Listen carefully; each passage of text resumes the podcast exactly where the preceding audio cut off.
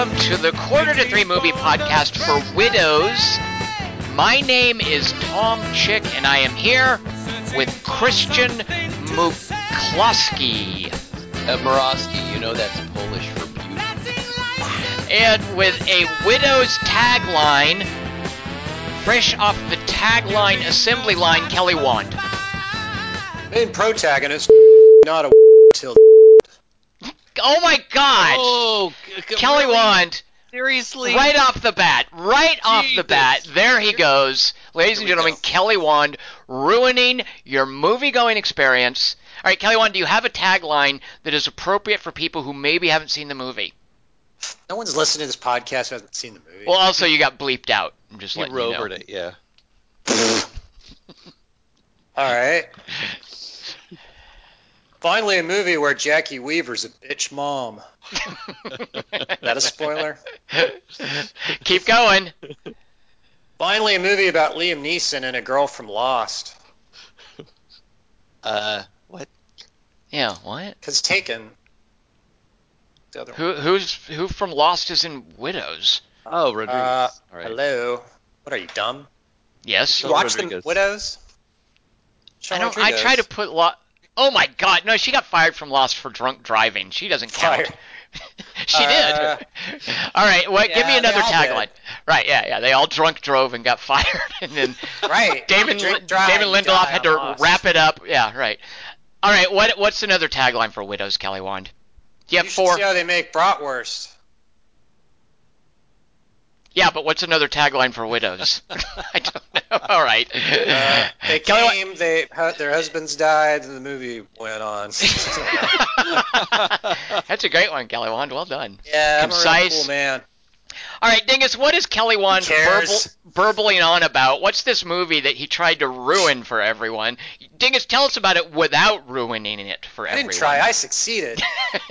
there is no try. Uh, we have fun. This week we saw Widows, Hmm. a 2018 British-American co-production crime drama thriller movie about dollar signs and empty promises. It was directed by Steve McQueen Oh, loved And- him in the bounty. and written by him with Gillian Flynn. Ugh. I loved on making a living. Based on the ITV series of the same name by Lynda La Plante. It I loved her in stars uh, Scooby Doo. it stars Viola Davis or Viola Davis as you would say it. Uh, Cynthia Erivo, Michelle Rodriguez, Eli- Elizabeth Debicki, Liam Neeson and Daniel Kaluuya. Widows is rated R. Oh, come on. Why would that bite be, Dingus? There's no call for that. What's rated R about widows? Uh, it's rated R for violence, What? la- language throughout, Okay. And some sexual content slash nudity. No. When? I don't think I don't think there was any smoking though.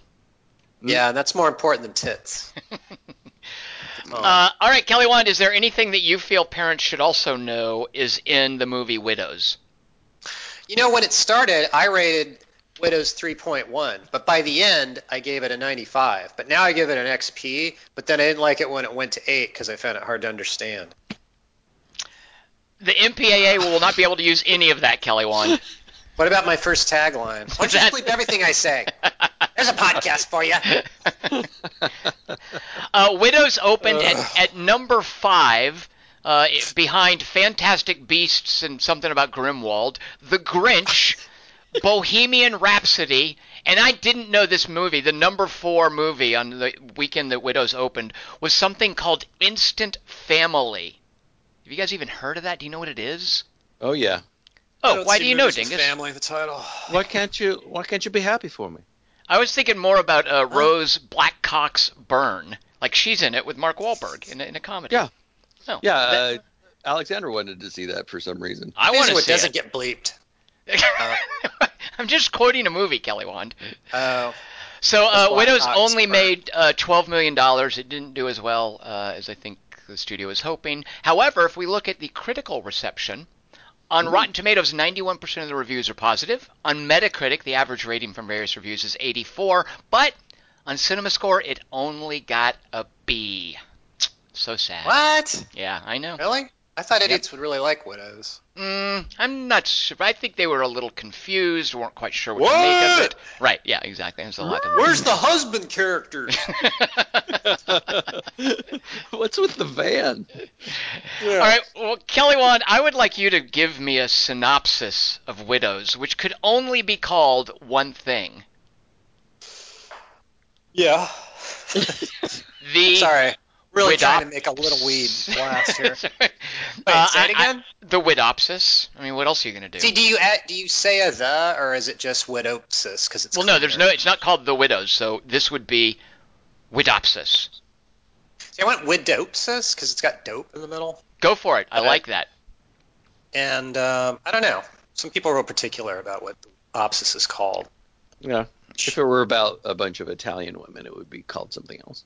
Hang on, I gotta smoke. More. Just talk about yourselves. I, I, I'm not sure about this one. Oh, I like I like when Kelly's not sure about them because they tend to have a certain desperation to them that makes them more entertaining. Yeah, that's true. That's The well greatest- said. The greatest cologne. So then you laugh in, in, in pity. Sorry, I'm just gonna wet my whistle, and here we go. Widopsis. It's like I've never done this before. Are you nervous? Uh, no, but I know it's gonna go badly. So Kelly, one just just picture the audience as if they're in their underwear. Even the girls? How's that gonna? Oh, can I get a boner? It's a stupid rule. Widopsis. Viola Davis has sex with Liam Neeson. Her dog's white too. Meanwhile, Michelle Rodriguez. Oh. oh, wow. Right out of the gate. Look, I gotta make an opsis, all right? Desperation. Oh, jeez. What else am I supposed to do? What what other ammunition do I have in he my comes out quiver? swinging. Wow. All right, Kelly, one carry on. Sorry. It comes out wagging. I guess it's better than nothing. Meanwhile, Michelle Rodriguez has sex with a Latino guy. He's all, that was great, essay. Sure hope this movie's called Couples.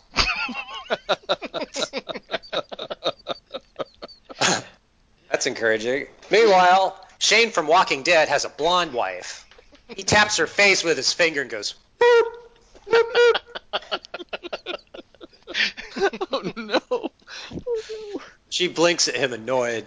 Meanwhile, a SWAT team blows up someone's car.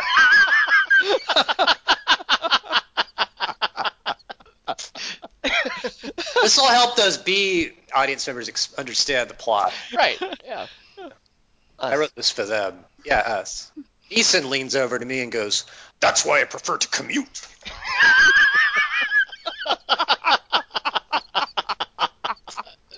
wow. All right, I'm less worried now. I'm all, yeah, I don't think you know what commuting means. At a tuxedo banquet to celebrate Neeson's death, Robert Duvall stands up, taps a glass with a spoon, then goes, When I was a kid, a book was something you read to your son. Stand up, Stinky. Colin Farrell stands up, farting nervously, a smattering of dutiful applause. He points at his flag pin. The applause subsides instantly. Colin Farrell loses interest in food and goes into a room to talk to his black friend Jamal. I think I'm running for mayor in this. Against you?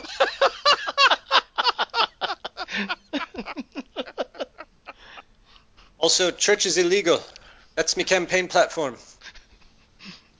More illegal than mysticism. Mysticism's not illegal. Eventually, they both forget what they had to say, and Colin walks out. The crowd stands and resumes clapping again. they should have clapped during the speech. Meanwhile, Viola screams at her annoying mirror.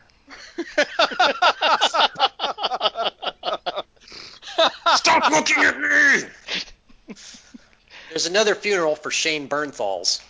A priest is all. The Bible says to live well and die well, uh, something, gates of Hades, blah, blah, blah. Uh, the blonde girl cries, I want to see his body. Her Australian mom's all, trust me, you don't, even as a kid. Ugh. Ugh. A woman talks Italian to Rodriguez. She says stuff back in Polish. Meanwhile, at Colin's house, Colin Farrell points at a wall, nudges Duvall, and goes, What do you think of me new paintings? Got 'em for 50000 I also painted them. Masterpiece. Look, I don't want you to be the first guy to lose to, you know, one of those people. TV actor. By the way, that's wallpaper. There's not even a painting hanging there. Art. Wallpaper! Art. A bowl of Parkay margarine looks over at me and goes, That's tedious. Jamal is. Say that again. Yeah, tell me about it. Jamal and his black friend Jamel go to a basketball court and critique some rappers.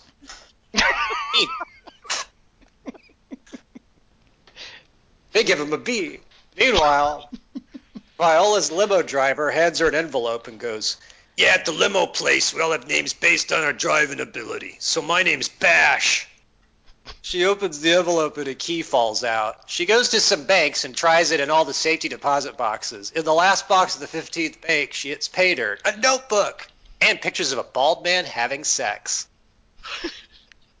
and on that date, she celebrates by staring at a mirror while a record player plays instrumental stuff. Suddenly, Jamel walks in, takes her dog, and goes, Neeson owed me two million. That's how much my brother needs to win a debate against Colin Farrell.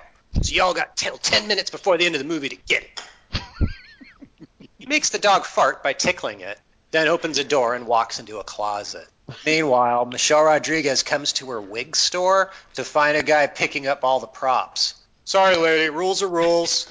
Your husband's dead. All wigs become some random neighbor's property. He picks up Rodriguez's cash register, starts to carry it out, then adds Rodriguez's scowl to the top of the stack and walks off. Uh, you know, she has a lot of range. Meanwhile, Viola's driver gives her a matchbook. So she goes to a titty bar where a guy's all, "You should sell that notebook. Get about three bucks." And those pictures of the bald guy having sex, uh, you know, twenty cents. Know. Meanwhile, the blonde girl hangs out with her mom. Did you sell your bike yet? the whole bike? I'm not gonna do what you did. The mom punches her in the head. There, there, dearie. You're welcome. Now here, see this website? Blonde daughters to have sex with.com. Mommy's always looking out for you.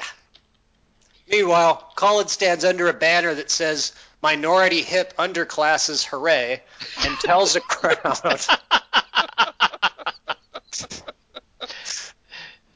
and tells the crowd, when I was a kid, uh, which is why making women work minority report is the America I want to say stuff under a banner in.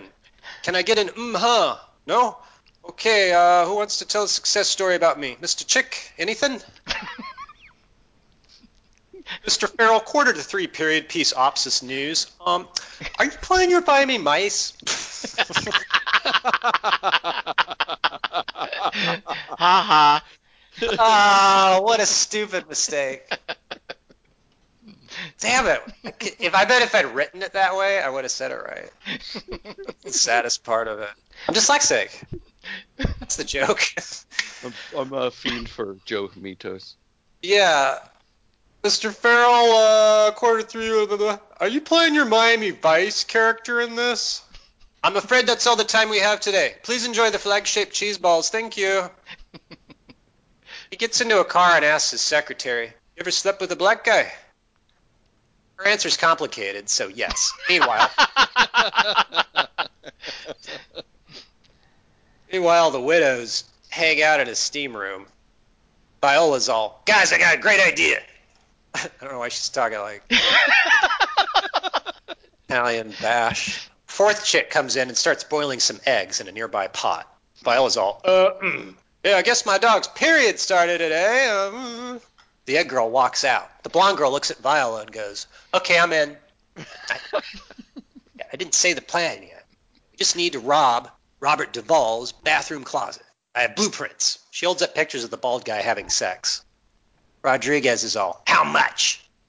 "All right, Two million. I give five, we keep nine, carry the four, leave thirteen. Let's meet at eleven fifteen tomorrow night, the seventeenth, in a warehouse and say other stuff.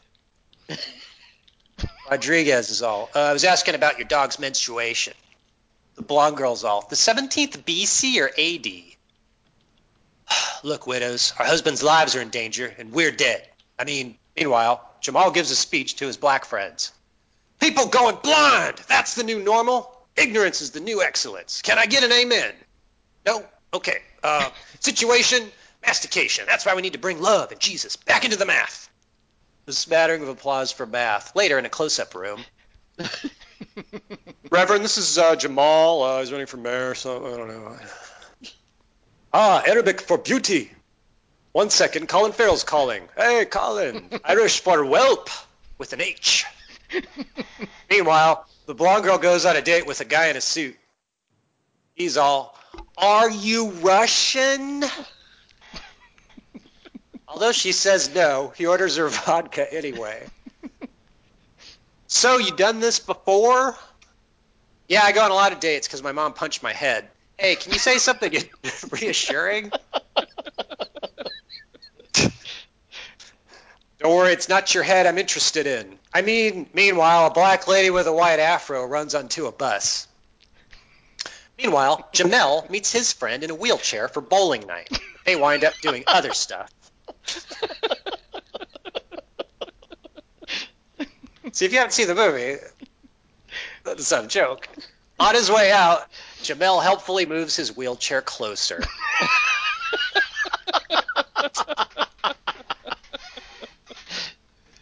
He's not all bad.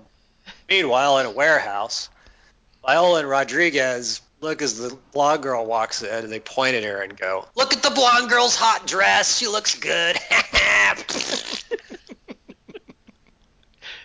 Viola's all, All right, cut the shit, me. Blonde character, you buy the guns. Hot blonde chicks in evening gowns should be pretty inconspicuous at a gun store. Also, get a van. Rodriguez, you're on architecture intel. Rodriguez is all, no problem. What's intel short for? The blonde girl's all, buy a van where?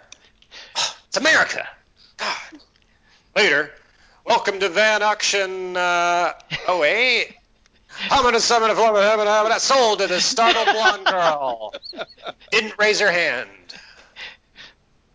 The guy beside her's all, that one looks good but doesn't have an engine.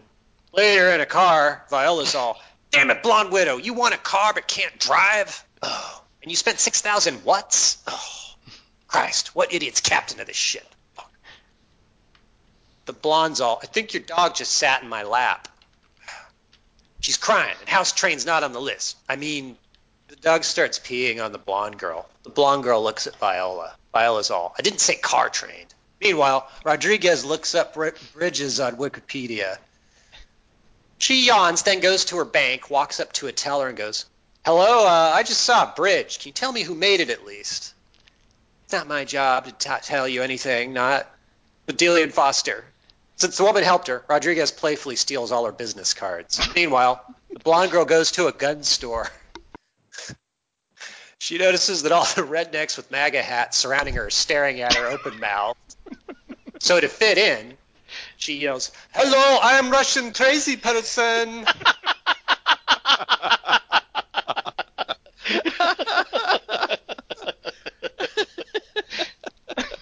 resourceful. Fat redneck lady hands her an assault rifle. Here you go, honey. I can always support you Russians in our country wanting firearms. Blonde girl's all. Actually, I wanted three. Um, someone's five-year-old girl walks up and goes, "You always say a girl's a gun's best friend." That's a good point, Sweet Pea. What else you need, Blondie? Uh, three AKs and a grenade launcher. Uh, maybe something for the other widows. Oh, it's a lot of firepower. Yeah, I need them for every room. I mean, I need them for every room. Meanwhile, Rodriguez hassles a bridge builder and makes him give her coffee. Finally, he's all, Look, my wife died. You're not with Bridges Business Cards Incorporated. I asked you to go. She's all, I lost my husband two weeks ago. He sits down excitedly. Really? Ah. she cries and makes him kiss her, then realizes he's dumb and leaves. And on that date, I just take the kiss as quick as I can. The window closes. So she goes to a shooting range with the blonde girl. Rodriguez all, oh, that was a disaster. What do I know about business cards? They shoot at some targets, then look at them. They both missed every shot. They look at each other, then at us. Meanwhile, Viola sleeps with her dog and pretends he's Liam Neeson. Then she wakes up, screams at her mirror, and chuckles sadly. I always thought I'd marry Ralph Fiennes. Oh, Later, at a baby lady's house. Hey, Viola! Sorry I couldn't make it to warehouse night. I was just all, nah. What you need? Ugh, you have a baby? Ugh, bye. Meanwhile, Jamel and his black friends bust in on Viola's limo driver. The driver holds up a rig on his finger and goes, 85 bears. National Park Service awarded me this for shooting them. They all watch TV off screen for a while. Sounds like they're watching a boxing match. Next day, Viola checks her mail and finds that Jamel thoughtfully mailed her her driver's ring. Guess he misplaced it on TV night. She smiles fondly. Meanwhile, the blonde girl hangs out with her John again. His name's John. She's all, I thought we were going out. What kind of hooker you think I am? we were. Then I saw you. Ugh. Hey, uh, what are these blueprints with stick figures of Robert Duvall pooing doing all over your ceilings? oh, huh? Hey, I need you to tell me stuff. For sex?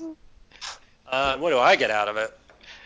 I only need to know about one building. By the way, if it gets robbed later and the cops ask you questions, tell them it wasn't the blonde character I was having sex with who told me not to say anything to you. Let's have sex. They start to have off-screen sex. Rated R. But her doorbell rings. Oh, it's my mom, probably. She likes to come over when I'm fucking losers.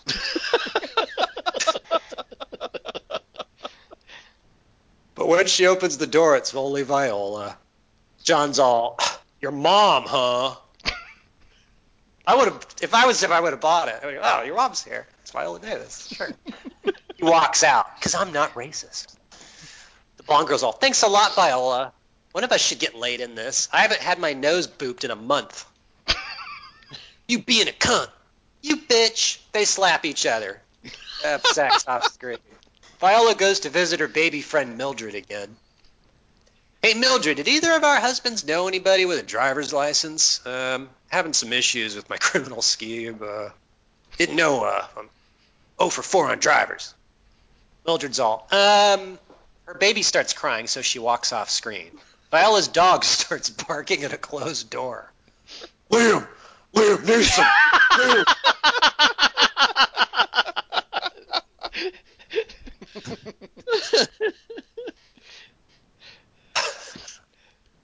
Uh, behind it, we hear a fart, followed by some Irish cursing. Viola walks out, then stares at the rear view in her car, then screams at it. Inside the house, Liam comes out of the room and stares at Mildred. See that? When she came over, I hid in a laundry room. I love it when a plan comes together. I'm on the jazz. Mildred shakes her head affectionately. Neeson and Colin talk on a boat for a while. Then there's a flashback of Neeson in the warehouse. There's this flashback of Neeson in the warehouse tricking cops by running to a door I guess the cops didn't notice, and blowing up a car I guess the cops expected to explode. Then another flashback of some cops giving Viola's teenage son a ticket for talking on his phone. Meanwhile, in a oh, hotel oh, room. no. Hey man, that's that's the white people's version of what happened, okay? Meanwhile, in a hotel room, John and the blonde girl put on their clothes. As usual, they forgot to have sex. Hey, um, on character, uh, want to go to Shanghai with me? I need you to make some Xeroxes for a few hours. I gotta rob. I mean, shoot. I mean, pull off a heist on Robert Duvall with my widow friends. I mean, meanwhile, in the warehouse, Rodriguez comes in with her white afro pal who likes buses. Guys, this is my roommate Rashonda. She was in that hotel movie a few weeks back where Charles Manson's Thor. Viola's all, can you drive, Rashonda? You have a gun? Rashonda's all, I don't need a gun. I got this. She points to her afro. Rodriguez is all, oh, yeah, that's a good idea. Rashonda can drive. Yeah, I just brought her over because I thought you'd like her hair. Uh, meanwhile, in Colin Farrell's desk room, I fired me campaign manager. Got a black British guy now. Idris. Played a, I think he played a cartoon buffalo. Fuck, fuck, you're fucking horses, fucking that asshole, fuck you. Duvall storms out and sees Viola sitting outside. Mr. Duvall, I'm Viola Davis. We met at the teachers union. Maybe you could teach my son an American accent. Not right now, please. I'm pretty busy. Damn it, son. She's from the teachers union. Most powerful lobby in politics. Or in me case, politics. Meanwhile, Rashonda confronts her black friend, also named Rashonda, at a hair salon, not Rodriguez's, by going, Colin Farrell owns our salon? Ugh. I know that because I saw his black friend get into a car. The other Rashonda's all, Yup. Meet later at the warehouse. Blonde all, Man, how about that Viola? Oh, you vouch for her, need a gun? I'm Viola Davis. Duh. Suddenly, they realize Viola's standing beside them. Viola's all, You know why we need a new driver? Last one was killed. It was Ring's okay. She storms off into a closet. The other widows are all, You know why we need a new driver? Last one was killed. Rodriguez is all, Hey, if the third act goes wrong, tell my kids how awesome my Viola impression was just now. Viola remembers she has to teach them stuff and comes back. She points to a pile of blue Tupperware. Goes, All right, fools. Now, if we have blue.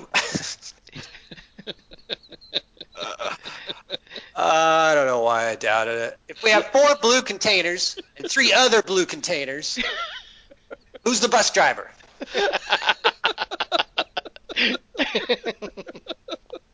Rashawn is all, I feel like I'm in school, learning shit and bettering myself. Ugh.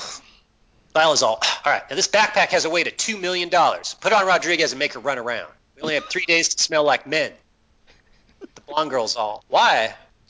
Because no one thinks we have the balls to pull this off. Rodriguez is all, I thought we're the only ones who know we're doing it.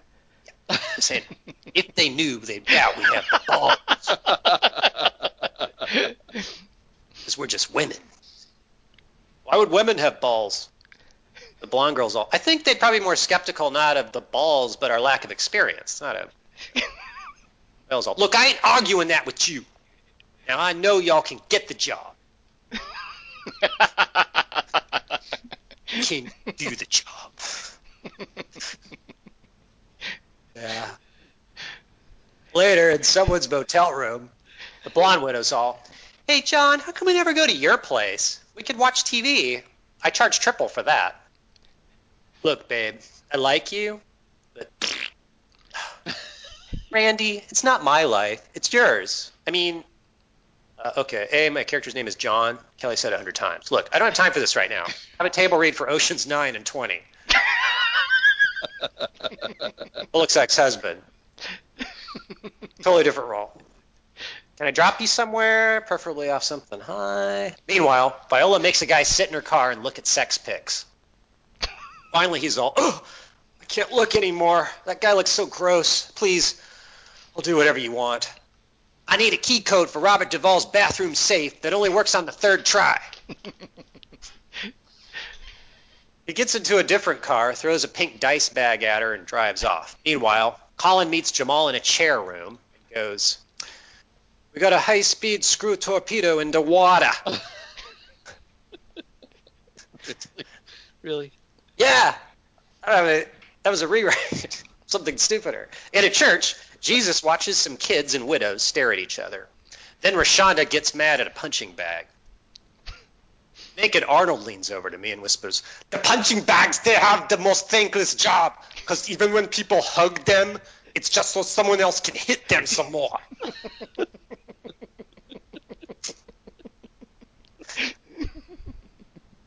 he's naked while he's saying that, too.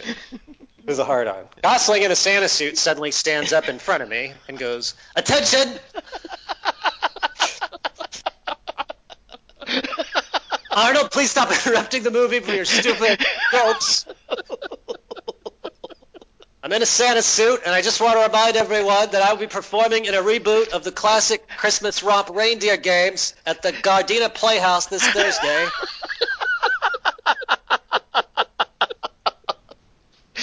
That same Thursday, uh, depending on box office receipts. Uh, I will also be playing Santa at the food court of the Gardena Galleria all this week. No children, please. And would like to remind everyone that Bradley Cooper's character made my actual wife, Eva Mendes, a widow in the classic Christmas souffle, A Place Beyond the Pines. Uh, named for my body parts and a role that she often says she wishes she could savor in RL. Thank you. Eventually, he sits down.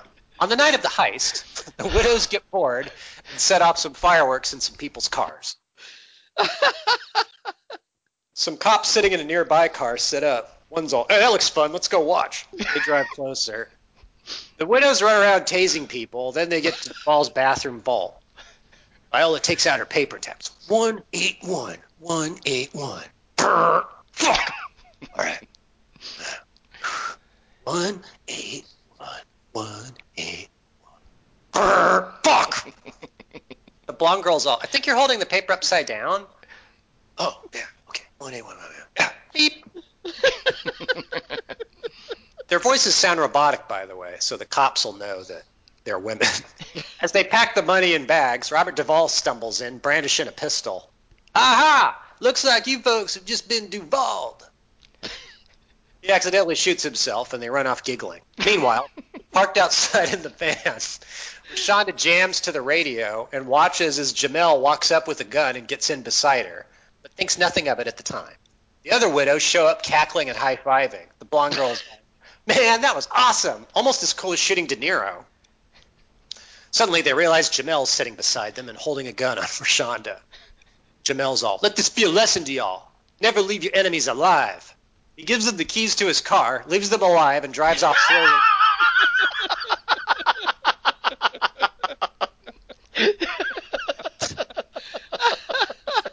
Ruthless. On the radio as he drives, and we're about 20 minutes away from the exciting debate between Colin Farrell and a black character named Jamal. Jamel grins excitedly. Man, this is the best MC I ever heard. Fuck, yeah, this guy's cool. Turn that up. Yeah, boom, boom. yeah, say stuff. Yeah, man. He's so impressed he forgets to notice the car full of widows in his rear view until they crash into him. they trick Jamel by him forgetting how concrete works.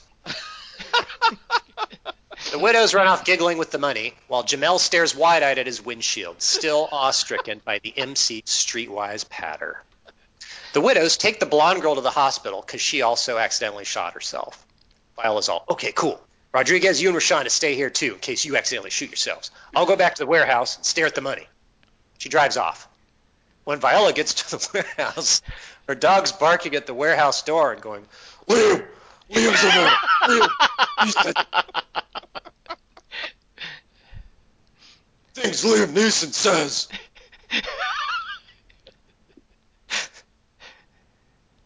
I couldn't think of a single thing he says. It's kind of best. Liam!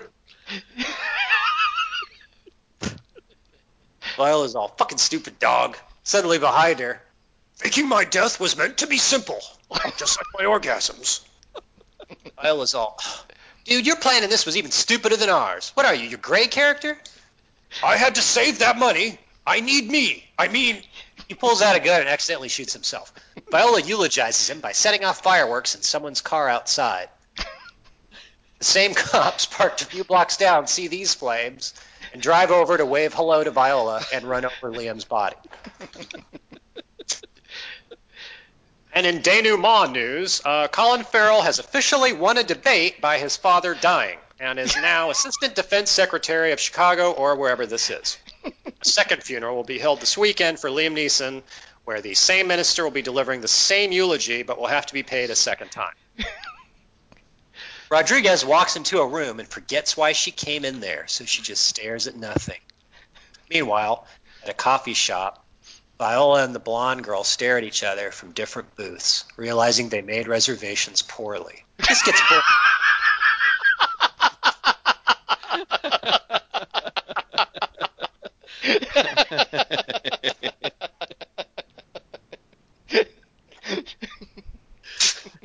This gets boring. So Viola turns to the black guy sitting across from her and goes, Under this table's a bag of money. Use it to rebuild a school cafeteria. Name it Liam. Here, you eat my lunch. I'm gonna go wait outside for someone else. Bye. outside, Viola sandbags the blonde girl when she comes out alone for some reason. Goes, gotcha. the blonde girl stares at her annoyed. Viola's all, how you been? The blonde girl's off screen and says nothing in response. Probably flips her off. Viola smiles. The end. Kelly, well, I don't know. I don't know why you doubted yourself. Why you Uh, ever did? I That because it's all horseshit. but you know. Uh, all right. That's why I needed Gosling in there to prop it up a little bit. I love I, I love Mia Gosling appearance. That guy gets around. Yeah. I know he sees everything. He's got nothing better to do. right. I feel a little stalked, to be honest, but you know, as long as he's still funny. You should be flattered, Kelly Wand. Yeah. Yeah, that's true. I've never liked him more than since First Man. Uh, all right, I'll go first. Um, uh, I I didn't I as as usual I didn't know anything about this going in. I just knew that it was Steve McQueen who had done uh, Hunger, Shame, and Twelve Years a Slave. So when it starts, you know, it's called Widows. I was like, okay, this is going to be some sort of a drama Yeah. character study. And then there's all that van stuff, and I'm like, whoa, what, what, what? Yeah, what kind of movie is this? And then the cast starts rolling out because I didn't know who, who would be in it and who wouldn't be in it. So I, so um, Steve McQueen, I think, is a strong enough filmmaker that he really tricks me for the longest time into not realizing that I'm I'm basically just watching a crime slash heist movie. Right. Um, but I love how well he does that. Uh, I, I like this a lot. So I'm going to go for my under and over to sort of explain a little bit about why I liked it. My under and over are movies about real characters that you care about that turn into crime slash heist movies. Um, the idea being that the movie first gets you to like these people and then puts them in peril from really brutal bad guys. And so you've got this like sick feeling as you're watching the movie. What's going to happen to these people? I really like them. They're having to do something dangerous, and there's a terrible person or persons after them. Um, so uh, this formula you know, previously it's very Hitchcockian, and every man gets wrapped up in a in a in a plot or something. So what I'm going to do here, my over and under, are movies like this, but they deal with either minorities or marginalized characters instead of the usual Hitchcockian everyman, the white guy Cary Grant lead everyman. Um, it's expanding the idea of the everyman in this kind of crime heist movie. Uh, my over is uh, Neil Jordan's Crying Game. I love Crying Game, and Crying Game is great about introducing you to Stephen Rea's character and Dil, uh, Jaye Davidson, I think, uh, and getting you to care about their relationship, and then bringing in all this peril from the IRA and um, so my over is Crying Game because I think Crying Game is just is really good. I have a, a few issues with how this movie ends up that I didn't have with with Crying Game, uh, and my under, which is nowhere near as good as Crying Game and Widows, but is similar, and I, I was very pleasantly surprised by it. There was a movie that kind of came and went without a trace that I sneaked into when it was out called uh, Kin. Does either of you know what this is? Kin. No. So, uh, kin, it's K-I-N. The idea being, you know, relation, you, the people you're related to, and it's uh, it, it's a young. It, it's basically Terminator 2. It's about a kid who finds instead of a robot Terminator cyborg, he finds a super laser gun from the future. Uh, and he goes and, and, Laser and blast. Very, very good, Kelly Wand. And this movie is clear about what things it's indebted to, and it's a very modern uh, movie. But the little kid is uh, he, he's a black kid who's been adopted by uh, Dennis Quaid, and his his older brother, Dennis Quaid's son, is a, an actor I really like. We we know him from Free Fire. He's in a really amazing Toni Collette movie called Glassland. Uh, a guy named Jack Reynor plays his older brother, and the kid finding the space gun has to go on the run because terrible stuff happens involving ruthless bad guys who unfortunately are led by James Franco, who is, is a bit of a joke at times. Um, but it's that formula where the, these people you really like get put in a dangerous situation, um, and instead of it being a normal kid, it's it's a it's a little black kid who is having to struggle with the idea of where does he fit into the world? You know, why is why is my dad white? Why is my older brother white? Uh, and the movie does a really cool thing for how it resolves that and how it turns out. Um, and so it's another one of those movies where you like the characters, they get put in peril, you worry about them, but they're traditionally marginalized characters, like the transgender character in Crying Game, like these widows, many of whom are minorities in Widows, and like the, the orphan kid in Kin. So those are my over and under, and boy, did I like this a lot. Dingus, go next. What did you think? What's a movie better than this and a movie not quite as good? Boy, I love this thing.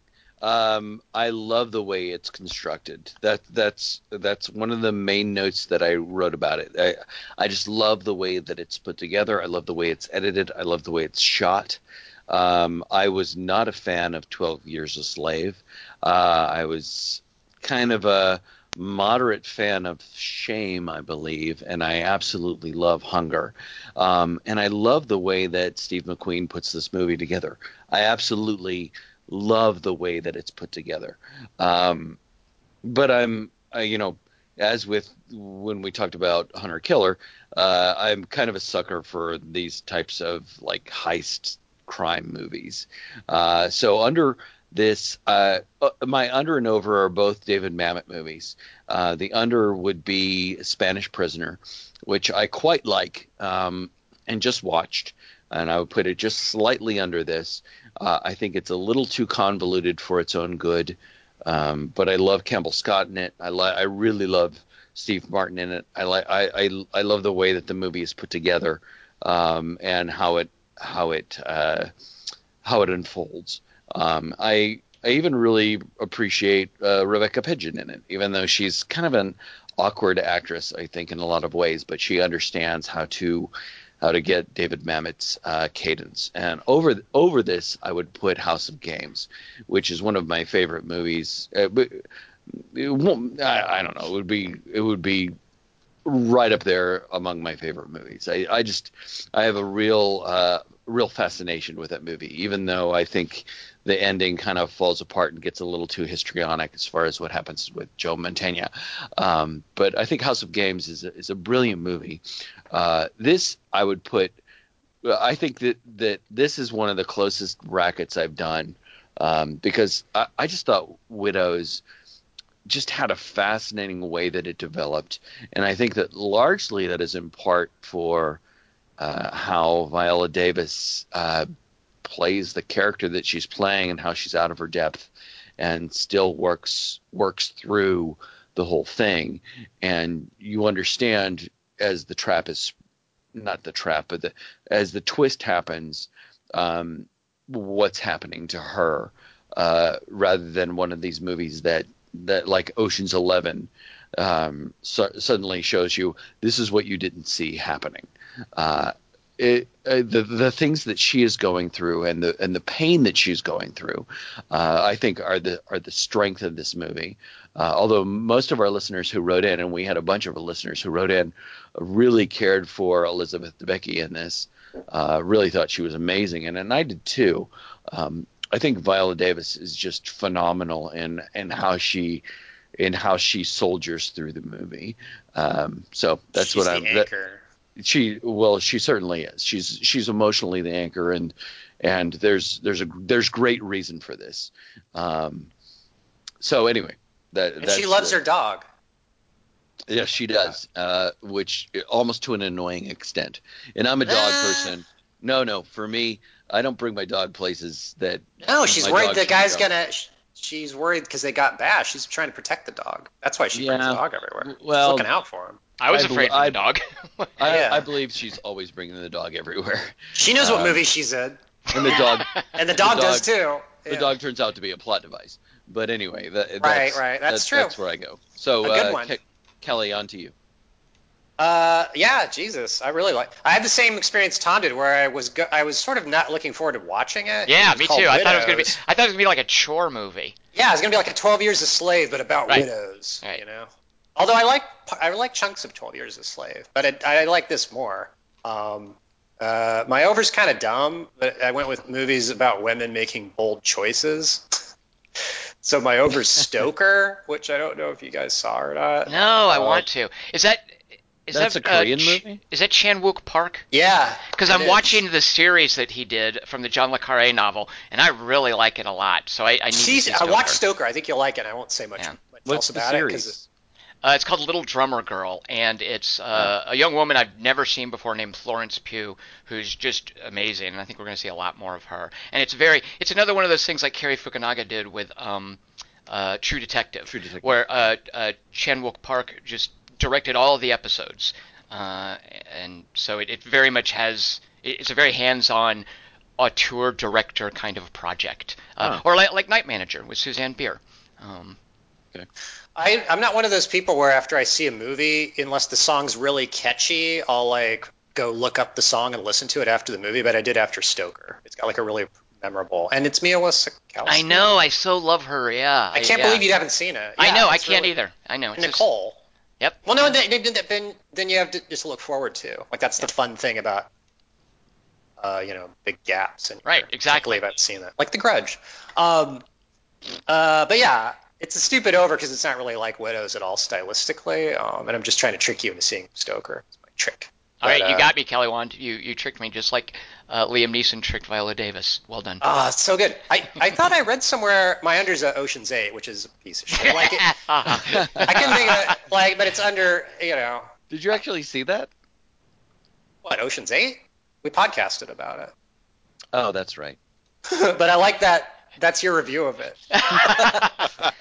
well, the That thing is, like, you, th- this is very much like it, just as far as the Yeah. pattern, the template goes. It's very much like Ocean's This is what I wish Ocean's, Ocean's Eight had been. This is what Exactly. I was wishing I was watching during Ocean's Right. Eight was this movie. It's so because the characters are all defined. Something I really love about this movie, and I love everything about Widows. I think it's amazing. Uh, I, I really love the pacing and the acting, and like I said, like it's almost a cool twist that it's that kind of a movie Yeah, because you yeah. really. Um, and I love that Colin Farrell is a red herring narratively. Like it, he doesn't matter to what to what happens really. But I love that. I think that's cool because you don't not sure. It's a little unpredictable. I think it it's maybe sort of a predictable ending maybe. But um but no, it's great. I love that most of the movie is not the heist. Like the heist is actually really quick. Right. So it kind of reminded me of those like Parker. Because novels. most of the movie is, is the characters, and that's Setup, why yeah. this is why it's it's like an Ocean's Eight, but unlike Ocean's Eight, it's not just a bunch of actresses playing themselves. These are these are unlikely characters put together in a situation, behaving Yeah. in in not super convenient ways in terms of creating relationships with each other. Yeah. And it, this movie is so, and this is what I adore about it. Uh, this movie is so rich with context for each of the characters. Uh, Well- it, it takes its time with all of them, and I love, you know, I like how much it wants us to know about all these disparate characters. Uh, What was the scene? And I'll say mine first. What was the scene where you suddenly realized, oh wait, this movie's awesome? Because for me, it was like it's this. This movie's going to be way not what I expected. Was uh, where he in the basketball court with the rapping. So I, like, I- what? right. I like actually, real quick, I have a question about that. I don't, I didn't understand that. Why is is like sitting in a dumpster and doing rap like for the acoustics or something? Why were those guys in there? What I didn't I think understand. 'cause they were just rapper. Well, they were stringers. I thought, or whatever you call. It's been a while since The Wire, but they They- were they were they came in short on their like um so they were his, they were dealers for him. Oh. yeah they were his dealers. And Why were they in a dumpster? They're not in a, the. They're in a basketball court. in the dun- dumpster. Right, but he he- he finds them in a dumpster. Like the guy goes, you, there's a scene of a dumpster, and you hear rap music, and a guy walks in and lifts up the dumpster, and they're in there, right? Yeah, no, I can't no, remember. those are the guys. The, those are his muscle. The guys in the dumpster is his muscle, aren't they? Oh, they are. Yeah. Well, no, because the guy and says, "What the was that?" rappers, that? You hear the rappers back in the gym. Uh, they're, I thought the they're rappers were in their- the dumpster. Okay, you. No, no. now I'm confused because they're don't in the dumpster, with a bunch of bats. Uh, Why does he keep his muscle in a dumpster? Because they they moved them in there to apparently do this weird In a job. dumpster?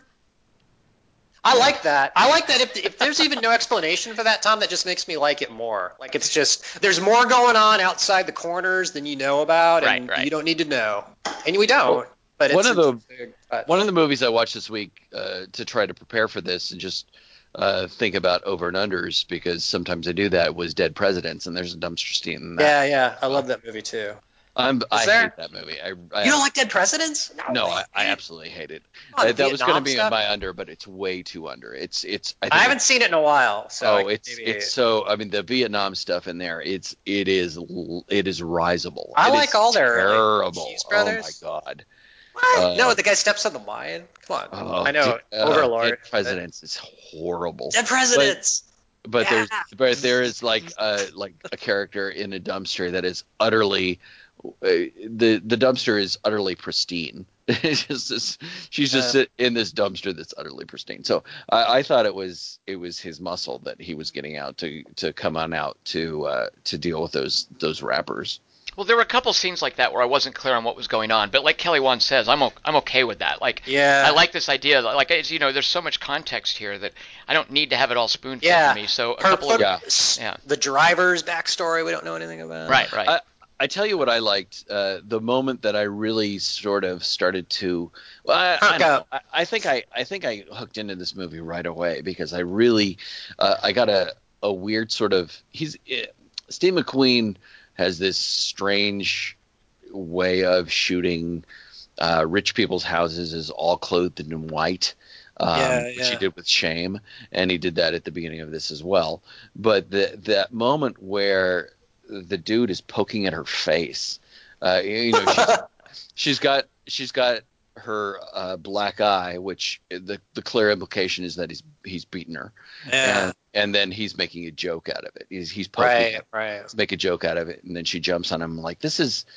Uh, I don't know where this is going, but this is this is weird and it's creepy, and I and I kind of love it. I love I love what he's uh, how he's sort of leading me down this weird road.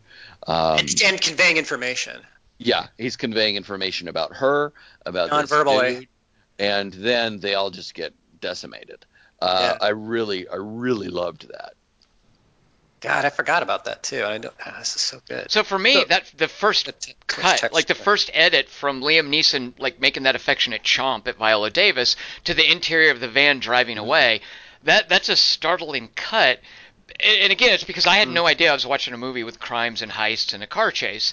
Uh, but the way he shoots the car chase, strictly from the interior of the van, looking out through the rear Ah. busted doors, Yeah. I was like, "D- Steve McQueen knows how to do action. When did Yeah. this happen? So uh, I, that I sat up immediately at that point, thinking, okay, whatever movie you're making here, Yeah. you're clearly competent in terms of like making an exciting Yeah, chase scene in a in a unique new way. So whatever you got, hit me. I'm yeah. Uh, I liked board. how ineffectual the like the the dude just throwing things out of the van was. I'm gonna throw a plastic Yeah. cup out of the van. It's Yeah. also a bit of a bookend Trying. in terms of, of what Yeah. happens to Daniel Kaluuya too, like because the way that Right, that's right. shot uh, out the back of the van too. yeah. Yeah. Yeah. Um, So, uh, Kelly, you you said something about the end.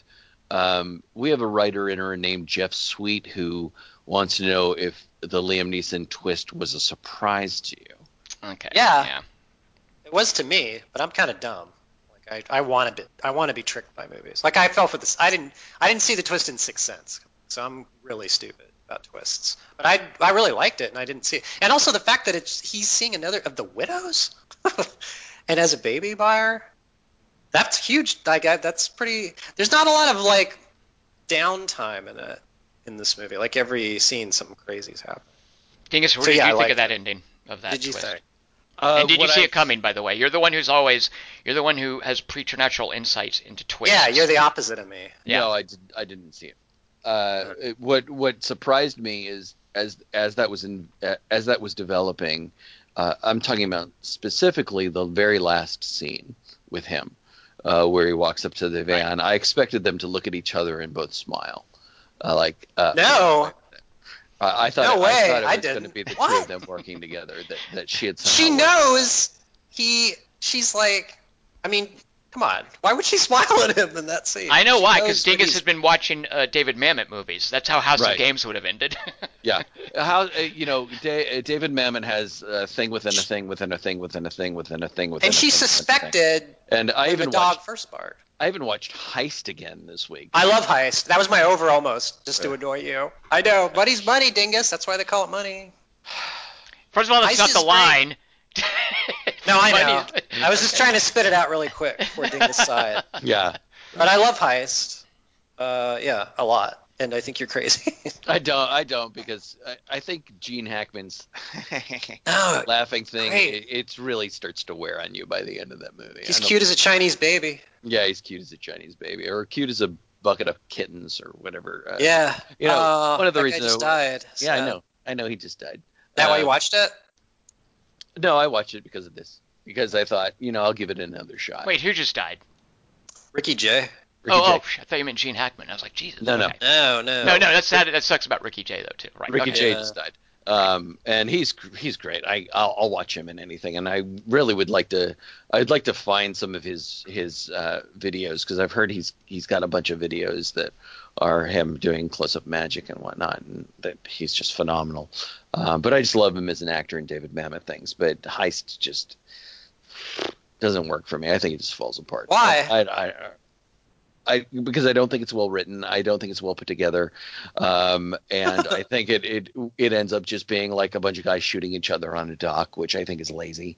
Um, I, I I don't I don't like that. I I would rather it be an intellectual uh, exercise uh, all the way until the end, um, and and I just think it it I think that by the end of Heist, it's too clever by half. Uh, there there are just too many twists and Twists. turns for him to to have foreseen all of those things.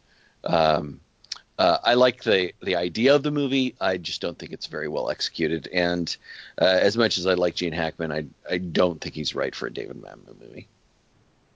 Uh, okay. How, how does it?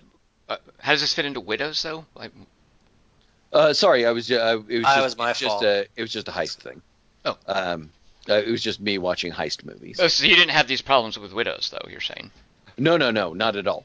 Uh, I think that I think that Heist works out well uh, for the opposite reason because because she doesn't see these things. She's she's scrambling.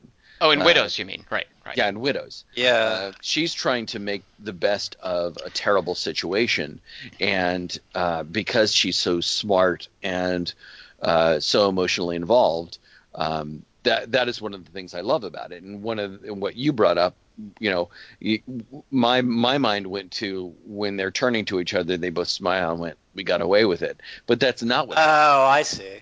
and Tom, you said, "Well, you've been seeing too many David Mamet movies," and you're absolutely right. Well, the Um, first time we see them, they they seem to be having really good sex, and and so if that's our first impression of them, then we're supposed to go, oh, well, so that she really. We're also is. though getting she's- an unreliable narrator thing. Like she's remembering things. We don't know how true that is. yeah, Right. But he- here's what here's yeah. here's what ends up happening. Now, I I don't uh, I, I I guess none of us really knows the British TV series, and I meant to look up how different this is, but as soon as the credits rolled and I saw Gillian Flynn's name, that explained a lot. Uh, so uh, and and I I- again I love this movie, but some of these things that I was puzzled about, I realized, oh, Steve That must be McQueen- her. yeah, Steve McQueen was working from a Gillian Flynn script. She, you know, Gillian Flynn adapting this British TV series, uh, and I don't, I, I don't like Gillian. I'm a Flynn. Gone Girl apologist. The movie You know, or the I- book? I watched Gone movie, Girl, I haven't read the book. Yeah, yeah, the of- but the movie's a, is that David Fincher? Who did the movie? it is. It's Fincher. Yeah, yeah. So the movie, at least Fincher, and well, so here's the deal with Gillian Flynn. David Fincher, Steve McQueen, and Jean-Marc Vallée can take Gillian Flynn's. It's not actually nonsense. She's fine, but she's like airport book material. Yeah. And and with Yeah. a strong a strong director, they can transcend that. And I, I want to give you an example of this in a minute. But I feel that Steve McQueen is a strong enough director and has a unique enough angle on what he wants to do with this. But all that nonsense about ah Liam Neeson is alive at the end, it just felt like a, a cheap twee. Gillian Flynn Gone Girl twist. And uh, you know, one of my problems with Gone Girl is it it's totally a cheat. Like Gone Girl it just is jerking you around to do her little twist at the end, and it's so like Gone Girl is so mighty proud of its twist. No, I the mean, twist is in the mid middle. Wait, I think. Right, right, right. And I'm mainly talking about the book, though, and that, that's the whole Oh. thing. Is it, it revolves around, hey, I got you with this cool twist, and then we're going to play out the rest of the movie, and it, it's just Gone Girl's a narrative device built, jammed into an airport book. Like that. That's What's my. the twist in Gone? I mean, I, this is the first time I'd seen Gone Girl, and I I seem to remember you guys liking it. Yeah, Gone Girl I does this it. whole Tom thing where hated it. yeah. I remember Uh, it. so a couple of things. First of all, I didn't like uh, it, it. I've only recently come around on Rosamund Pike. This movie, uh, Beirut. She was in. She was really good in a, a retelling of the Entebbe raid. I think it was called Seven Days in Entebbe. So I've, I've really come to like her, and I want to go back and watch Gone Girl. But at the time. Uh, I, I was just so not into it because of the Gillian Flynn book, and because I knew what the twist was, and so you're watching it, knowing okay, we're not seeing who she really is. We're She's gonna to die for, girl. halfway through. Right, right, exactly. But so here's the deal. I feel that S- Steve McQueen is a strong enough director to get around this little twist, and in a way, he kind of minimizes it. I mean, it's a, it's an important point, and it, it adds a lot of depth and pain to Viola Davis's character. I don't think it's that necessary. It feels a little gratuitous, considering. You know, I didn't need a narrative twist movie because there was so much character here, and it was so well written right. and acted. Um, you know that that lulls us though. Like the we go, oh, it's just a pot boiler, and then we kind of zone out, and then But a that's- cool twist happens. Yeah, the So cool tw- twist but- happens but- though. But, T- But twist by twist you mean that he's alive. right, that, that, that we've Okay. been exactly that. There's this whole other, uh, you know, because it's not a David Mamet movie as you're watching it. And I'm not expecting, as I guess Kelly Wand enjoys this, but I'm not expecting that layer within a layer within a layer thing. And it's just, I guess, one layer within. But it, it really felt like an obligatory third act that that Gillian Flynn's you know editor told her she needed and i know it's an ad- adaptation from a series uh, and i also know because i did look this up the series is based on they did a whole other second season based on them tracking down the living husband so you know that was part of the Oh. original um, So okay, but but so I here's the- that. Okay. well, well I, I feel that it really needs a strong director. And the best example of what you can do with Gillian Flynn's nonsense twist, because Gillian Flynn, by the way, has a very definite tone, and I like her subject matter. There's a dopey serial killer movie with Charlize Theron called uh, Dark Places. It's based on a book of hers, and there's Gone Girl. Uh, Jean-Marc Vallée did a, a, just a, sublime series, and, and you guys mentioned Wild before. Uh, Wild lays the groundwork for what Jean-Marc Vallée does in a, in a really amazing series called Sharp Objects, which is based on a Gillian Flynn. Actually, I'm assuming it's a book, but I know she wrote Sharp Objects, and it's about you know, a girl who's had a troubled childhood and she's a cutter and she's really edgy and she lives and you know she lives on booze and junk food and Led Zeppelin. Uh, but but and it's got the twist. But what Jean-Marc Vallée does with the twist, and this isn't a spoiler, he doesn't care about it one iota. Hmm. So much so that he ends the series, and I think it's like six hour-long episodes, and the twist is just a, a couple of quickly shot scenes after the final credits. like he's just like, yep. He's just like, you know, here's a really good story. I've got a great cast. I, uh, I'm going to play a lot with with the way that people remember things and time, and uh, uh, so he, he makes this great series. And this Gillian Flynn obligatory twist, he just shoves it into a post-credit sequence. Uh, and I loved that. I loved how little he cared about the Gillian Flynnness, uh, that your element Gillian of it. Flynn. Exactly right. Like, okay, it's over. Real quick, let me just edit in a couple of quick cut scenes, and Yeah. okay, there's your twist. Easter egg. Yeah. But so anyway, uh, the the ending, I I as I was watching it, I was like, where's this going? And and when it ended, I felt a little conflicted. Like, did we really need this? But then I saw Gillian Flynn's name, and I was like, okay, I see what's going on. I'm glad that Steve McQueen didn't play it up any more than he did. Uh, Like, it could have been way more significant. Uh, That's than true. Yeah. I mean, it's so left field, and it's so. Right, right. It's like they didn't know each other at all, which means her. That's the thing that's that troubles me a little bit about it. Is like it makes Viola's character an idiot for being married to him. Right. Exactly. But- exactly. Yeah, and not knowing who he was, and it, he's an idiot for thinking she's going to do what she doesn't even think about doing. I- And, and he doesn't. He doesn't like channel her. To, Here's what you should do, or even leave her instructions like do this, sell the notebook. But Right. like, um, but I like. Here's the thing. There was a movie a few weeks ago I think we saw where you didn't like that um, all the male characters in it sucked. And, and like that was a knock. And I love shit like that. And vice versa. Like sometimes it's better for the story. It Depends on the story you're telling. So this story is called Widows, and she's not a widow yet, but she thinks she is. And it's uh, you know, it's like another. It's like one last loose male end she has to tidy up. Kind of. Well, we do feel. I mean, uh, certainly Michelle Rodriguez's husband and uh, Right. Elizabeth Debicki's husband. Those guys are unrepentant jerks. Like those guys, we're Right. supposed to immediately hate them. Uh, Yeah. So, and that's that's sort of the fake out is And- we think Liam's Liam the Neeson is the one noble, Right. exactly, who, who tried to protect Right. and provide for his wife, and nope, he's Yeah. evil too. It's uh, Yeah. Widows, motherfucker. right, right. So it's Yeah. like it's like it makes the title cooler. Like I'm a widow, motherfucker. right. Like, Sure. I don't know. So there's that. Um, so yeah, and I like twists. Like if I don't see a twist coming, I go, well, I didn't see it coming. Well, yeah, and Oh. I'm an idiot, so I never see it coming. So I, it, Yeah, I don't either. it took me by surprise. I mean, I'm not, yeah, but I do And it love doesn't though. account. It's really short, like you said, like you were saying. Well, and I like too how he reveals it with the the flask on the the shelf, the dog. the and dog. I, like at that point, Yeah. I was like, okay, I know what's happening. And then the door opens, and the the reveal wasn't Liam Neeson in the closet. The reveal was the flask, uh, and then the dog. And I, I like Right, when a right, director knows that I'm going to figure something out early enough. And and then I guess It's- the door opening is for the the dumb people who gave it a B on Cinema Score to Well, make sure. it- yeah, that was weird that they that he did that part where you in the middle you go. But then I guess the twist there is like he's not only alive, he's with that chick, Right. and that's his Well- baby. That's the part of it, I guess. I think that for me, the the thing that makes that that stands out for me is that uh, it's a character twist. It's it's more it's it's instead of what we expect, it's the you know she doesn't like bang down the door and go, I can't believe this is happening. She just walks away and she grieves. She realizes that she's at a different level of grief um, because she knows what's happening. She understands exactly what's happening.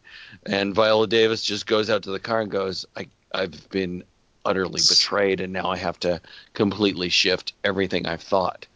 Um, Although it doesn't I- change her course. She's yeah, that's the thing. Is what what if it doesn't have any effect on the plot except when Yeah, he it comes don't. in at the end? We're like, okay, well, we knew he was alive, so but it Yeah. it affects her emotionally and she she realize it's just it's just such an odd choice that I really I really hooked into that I really hooked into her like looking at the door understanding what was going on uh, and we understand what's going on and then she just walks away uh, I I really loved that I loved that choice I I thought that was choice was she's contemplating opening the door and doesn't.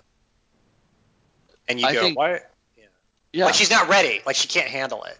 She's like, if I open the door, I sh- Well- this ha- certain things have to happen. I'm not ready to deal with.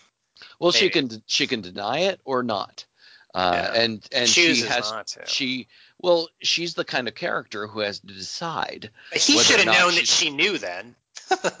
Idiot, stupid Liam. Okay, sorry. What? Yeah, that's fine, but uh, but she has to decide, and there there are times in our life where we have to decide. We have to actually make a choice whether we realize it or not, whether to deny something uh, psychologically or to accept it. And she has to go out to the she has to leave the that apartment, that house, whatever it is, uh, to decide whether she's going to deny what's going on or not, and then move forward. Because what difference does it make to her? Um, she still has to deal with the reality of whatever she's going through. Well- and I thought that was a really fascinating decision. doesn't she go to Colin Farrell after that scene though? Yeah. Yeah. Yeah. Uh, Tells so, her, go fish. Well, not literally, but I guess she Yeah, doesn't Colin know Farrell. though that Colin Farrell and Liam Neeson are, are plotting together though. and Colin Farrell succeeds. Like that's that, that's right, like right. something from The Wire. exactly, It's or, like or something from a Polanski movie, from Chinatown Yeah, or something. Yeah, I like that a lot. Right, right. Yeah. Kelly, what I so- also like that you thought both of uh, Daniel Kaluuya and uh, I don't know the other actor's name. I like that you both thought they were both named Jamal.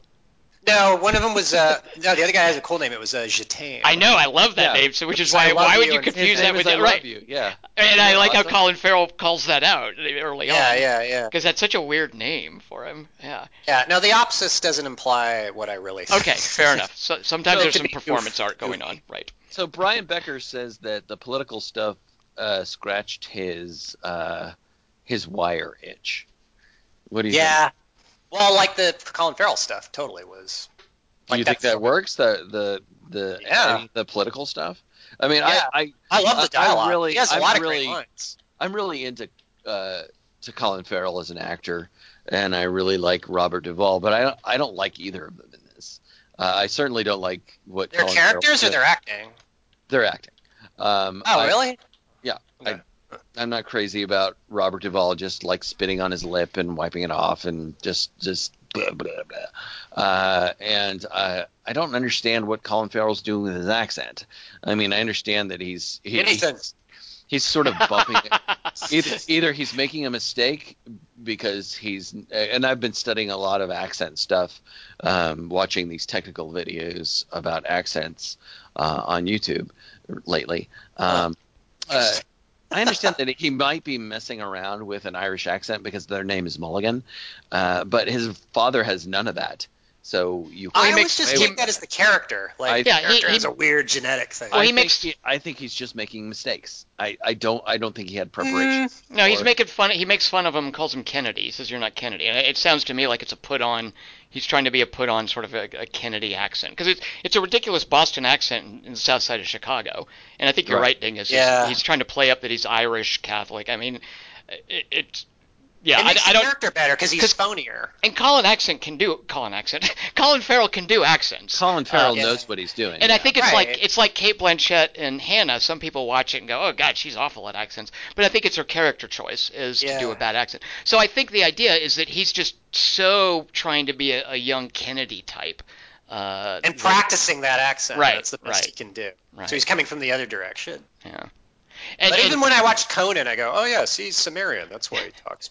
and Kelly, one you mentioned The Wire, but I can't help but think when I, I see this because you know, like Baltimore's one thing, but I I loved watching this and thinking, yeah, that's this is the this is where Barack Obama came out of, like this, Well, yeah, all this yeah, Chicago yeah. politics instead of Baltimore or New York. Which now seems quaint. Right, but you only watch the first season of The Wire, and it gets more. There's like no, no, I know, I know, I know. But just being in Chicago rather than Baltimore, I liked the fact that it was Oh yeah, Chicago. It's a period piece. It's 08 Chicago, so we're supposed to really think about. You it. know, I wondered Right. about that. Is it a period piece? I thought Or- it was, but I because I forget. you see, well, here's the thing. mention it. You see on the gravestone 2008, but I think it's it's their son's gravestone. You later find out. right. So I don't know how long ago he died, but I remember seeing that gravestone and thinking, oh, it's a period piece. But I think Now that I don't was know. just Now the I'm not son's sure. gravestone. So I No. thought it was, but I couldn't figure out why it was, and I thought it had something to do with the Colin Farrell subplot. Like, oh, it's tying in with some Chicago thing that really happened, and they're Well, I don't- well known for that level of corruption, and I I think that the movie well portrays that. yeah. Uh, but I don't think it's I, I don't think I I certainly didn't get It the a idea period that it was supposed to be a period piece. Yeah. Uh, okay. I don't know if it is or not now. I forget why I thought it was. And if it was it's that gravestone because I thought the same thing, Kelly Wand. Is you see a gravestone Oh. that says 2008, and I thought she was looking at Liam Neeson's gravestone. No, it's a But separate later- person. Right, and later you find out it's it's her it's their son. Yeah. Yeah. I like So- that scene too. So everybody, almost everybody who wrote in, Chris Webb, uh, Brian Becker, uh, Jeff Sweet, Soren Hoagland, uh, thought that Elizabeth Debicki was basically the standout in this. Uh, more than Viola? The- No, uh, almost nobody talked about her at all. They just thought that it, Took her it's- for granted. It's great to see her. Um, you know, you, Soren Hoagland in, in particular said, especially after watching her in Cloverfield Paradox, um, uh, Oh. it's She I was. like in, I can't even believe. I don't even. She was in Cloverfield Paradox. She was in the. She had the wires in her body. Oh right, right. She was the wall girl. Okay, I remember Yeah. now. Right, Wall right. girl. Okay. Although- Yeah.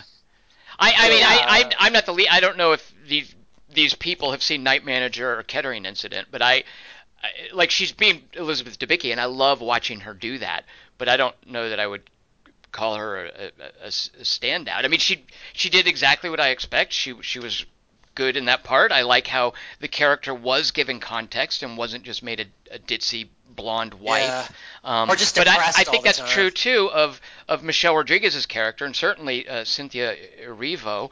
Um, yeah, I mean she was great. She was good. I liked her a lot. But come on, I Viola Erivo, Davis. too. Come on, Yeah, Cynthia yeah. Erivo. Gee, oh my Yeah. God, I'm so in love with her, and I cannot. I am I am obsessed with that woman's arms. Like I Oh, knew she, after after uh, Bad Times at El Royale, whatever that motel movie was. I knew, Yeah. like that was amazing discovering she could sing in that. But looking at her athleticism in this movie, Yeah. I just like swooned. She is amazing, and I can't wait to see her in more stuff. Uh, I like so, the hair. I, the hair was the hair. I didn't realize who I was looking at until afterwards. Yeah, yeah. yeah, I Yeah. didn't either. And I'm those curious just if those the real big, hair was just for the those part. big- beautiful she was eyes. somebody from that. yeah, yeah, uh, she has great eyes. Yeah, I was thinking like someone. She's obviously from you know that uh, Orange is the New Black or something like that. Because I, but uh, yeah, so no, she I was thought great. she was somebody from the uh, the Marvel movie that we loved. Uh, Black Panther. Yeah, Ant-Man Black and Panther. Wasp. Oh, right, Yeah. right. Uh, so uh, Chris Webb says that there were two great gun shows in this uh, because he also, liked, I know where this is going. Go on. he also liked Viola Davis's arms. Uh, Oh, oh yeah, when she had the tank top on, I, Yeah. yeah, exactly. But come on, Cynthia Erivo, eh, her like when she's in the running suit, like her her shoulders, her lats. Good lord, Yeah. she was awesome. Uh, Yeah. I wanted to get see her get in a fight scene. I want her to punch someone. Yeah, when she shows up and and I realized, okay, the the movie sparked for me at that moment. I got my Uh, own I. I was yeah. already on board, but Yeah. but when she shows up, I'm like, okay, good. Please get more of her in this movie right now because the movie just came to life. When she's on the screen, the movie comes to life for me in a different way than it did. I mean, already I'm into the movie uh, in sort of a language the way that Steve McQueen is is shooting the scenes and moving through the moving through everything. But when she shows up, it sparks, I and think- I just I just want to like give me more of her. Part of what's She's going on too amazing. is, unlike the other characters, she's uh, she's not weighed down by the tragedy of what's happened. Like she Right. Comes yeah, from yeah. outside the, the Right. their their depression, their despair. Uh, so naturally, like she's written that way, and that's how her character arrives. And I really like that about you know this wasn't just widows. Uh, like I like Yeah. that she arrived from the outside, and what it reminded me of because we see her early a couple of times in the the beauty salon scene. And I remember wondering, wait, who is who is that? Who does she know? How is she connected to this? Uh, it reminded me of in Heat, where like in the eleventh hour, M- McKelty Williams as a dishwasher gets pressed into service to be their driver. Yeah, you're like, yeah, oh, cool. Here's this new character. But then the the startling thing there is he just gets killed summarily in the the heist, and it's tragic and sad. Um, but I like this idea of creating a story about this tight knit band of of of people going to do a heist, and they have to bring a new guy on. Who, but we've been introduced to the new guy previously and wondered what does this person have to do with the plot. So I Yeah. like how we got to see a little bit of her, and then we see how she folds into the group. Um, They should have They- the guy in the bowling alley be the driver. I like that guy too. Do you know? Do you know who that is, Yeah. Kelly Wand? Kevin J. No. O'Connor. Clint Howardy. Oh, how dare you! How dare you! So uh, Really? I, I watched? I watched so many bad horror movies, so many bad Uh-huh. horror movies. not The Grudge. and I recently What watched do I know one. him from? All right, here's where here's where you know him from. I recently watched a really, I mean, it's so lousy. Nobody in this movie is any good. It's as bad as you're going to infer from the title. It is cheap. It's like one of those asylum things. A movie called Flight of the Living Dead. What's, And what's it's- his name again? It's about an airplane that has a, a virus on board with a zombie, and the zombie gets loose. It sticks on a plane with a zombie. And there's one actor in it. You watch this movie, and I don't care if you know who Kevin J. O'Connor is, but you watch Flight of the Living Dead, and you are keenly aware the whole time that only one person in this movie is a professional actor, and it's Kevin J. O'Connor, that guy who owns the bowling alley, playing the comic relief, snide criminal. He's like the Burke character. Uh, and he, he's really good in it. You watch this horrible movie. So he was in. Um, he was basically a kind of a, a in the '90s, like a cross between, uh, I guess, like Steve Buscemi and uh, like he's the sidekick in The Mummy. Uh, he's like a Walton Goggins type back in the Oh, '90s. He was in Deep Rising. He was like the wacky comic relief guy in Deep Rising. Oh yeah, yeah, yeah, yeah. Yeah, that guy's Oh, been around- Right. Yeah, he's been around forever, and you watch Right. even in a crappy Yeah. movie like Flight of the Living Dead, he's great. So watching him in this scene, because that that's oh, another. he's in There Will Be Blood.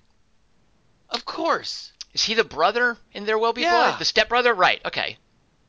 Yeah, Oh, yeah, that okay. guy. Yep, yep. And he's got a great face. He's got a very Walton Gogginsy face, and he looks so. Yeah. And and there's He's something very like put upon.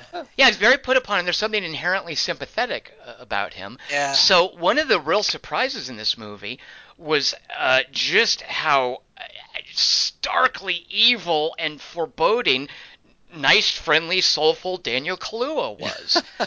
I love that guy, but he's just like a nice guy and Get Out, and he's the conflicted leader in Black Panther. Yeah. And you just see him playing like an outright evil villain It's who, when he comes on the screen with someone, you're dreading what's going to happen.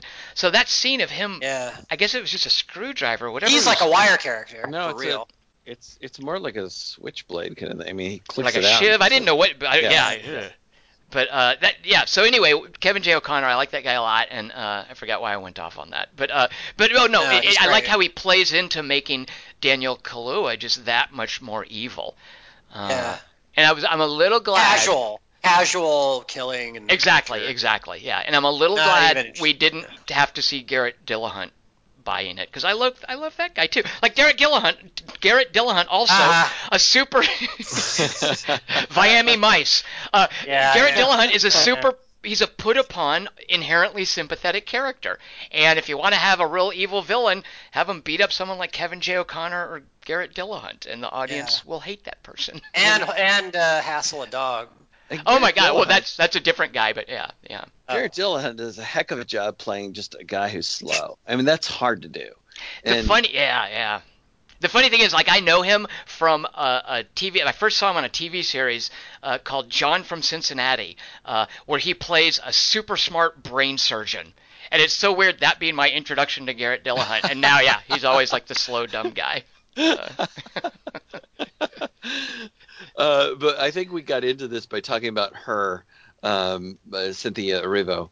Uh, and uh, one of the things I loved about this, and what really creeped me out, uh, just as a parent, was that she she comes home finally, and her daughter's been waiting for her, and then she gets a call to go off, and she's like, "It's twelve dollars an hour. I got to run out."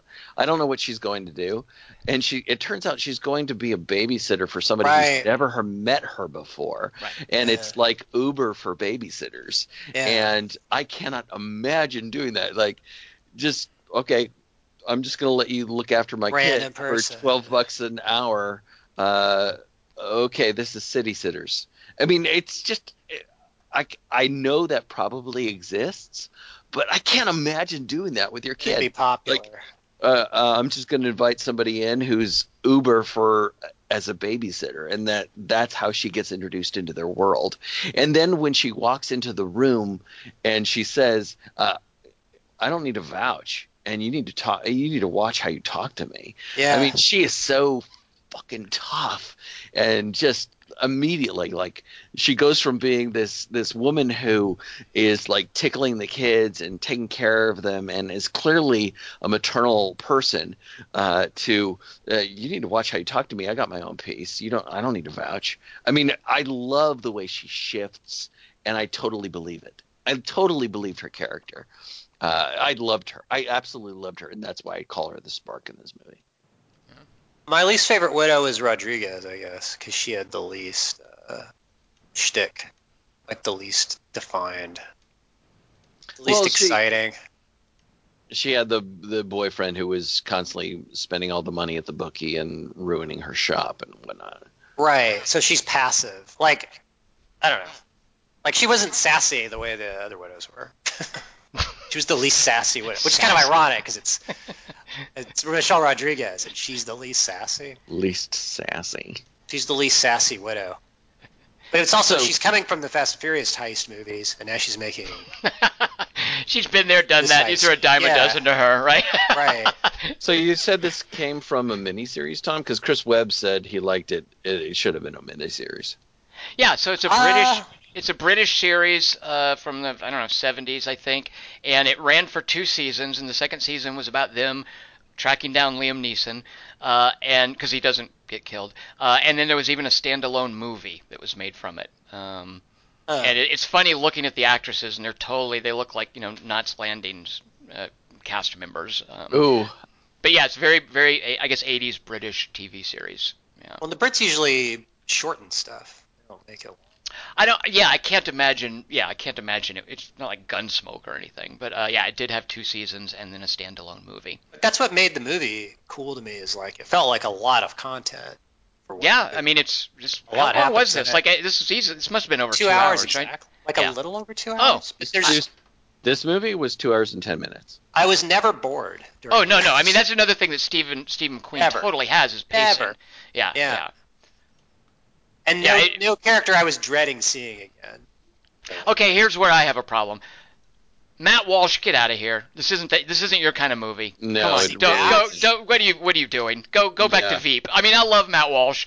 I love him to pieces, and the guy's hilarious. But I don't I don't need a Matt Walsh is is wacky being blackmailed by sex pictures scene. Yeah, that was that stuck out. That was really weird. right.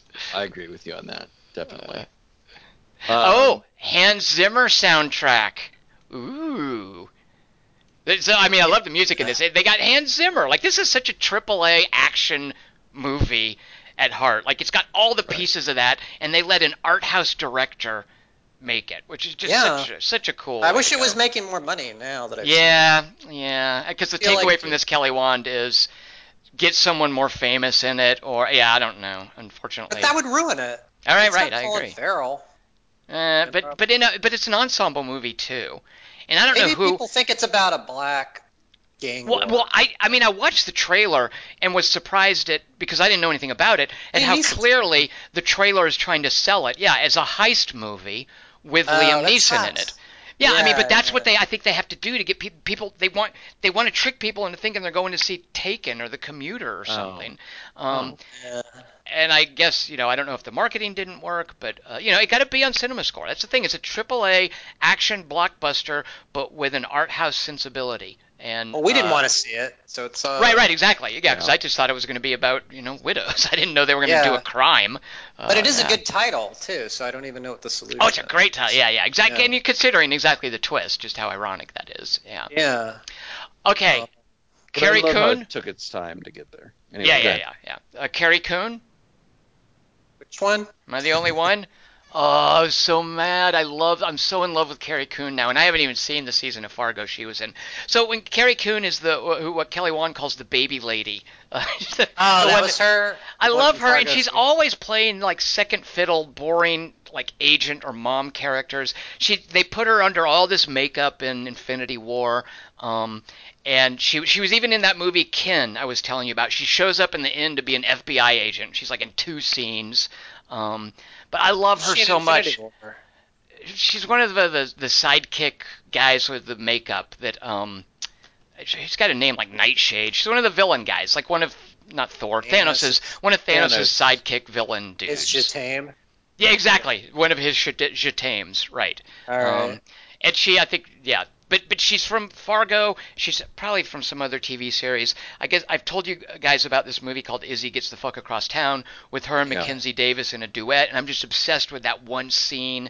And I just love Carrie Coon. So when she showed up, I was like, yes, the final widow, and she's going to join the, the Yeah. group.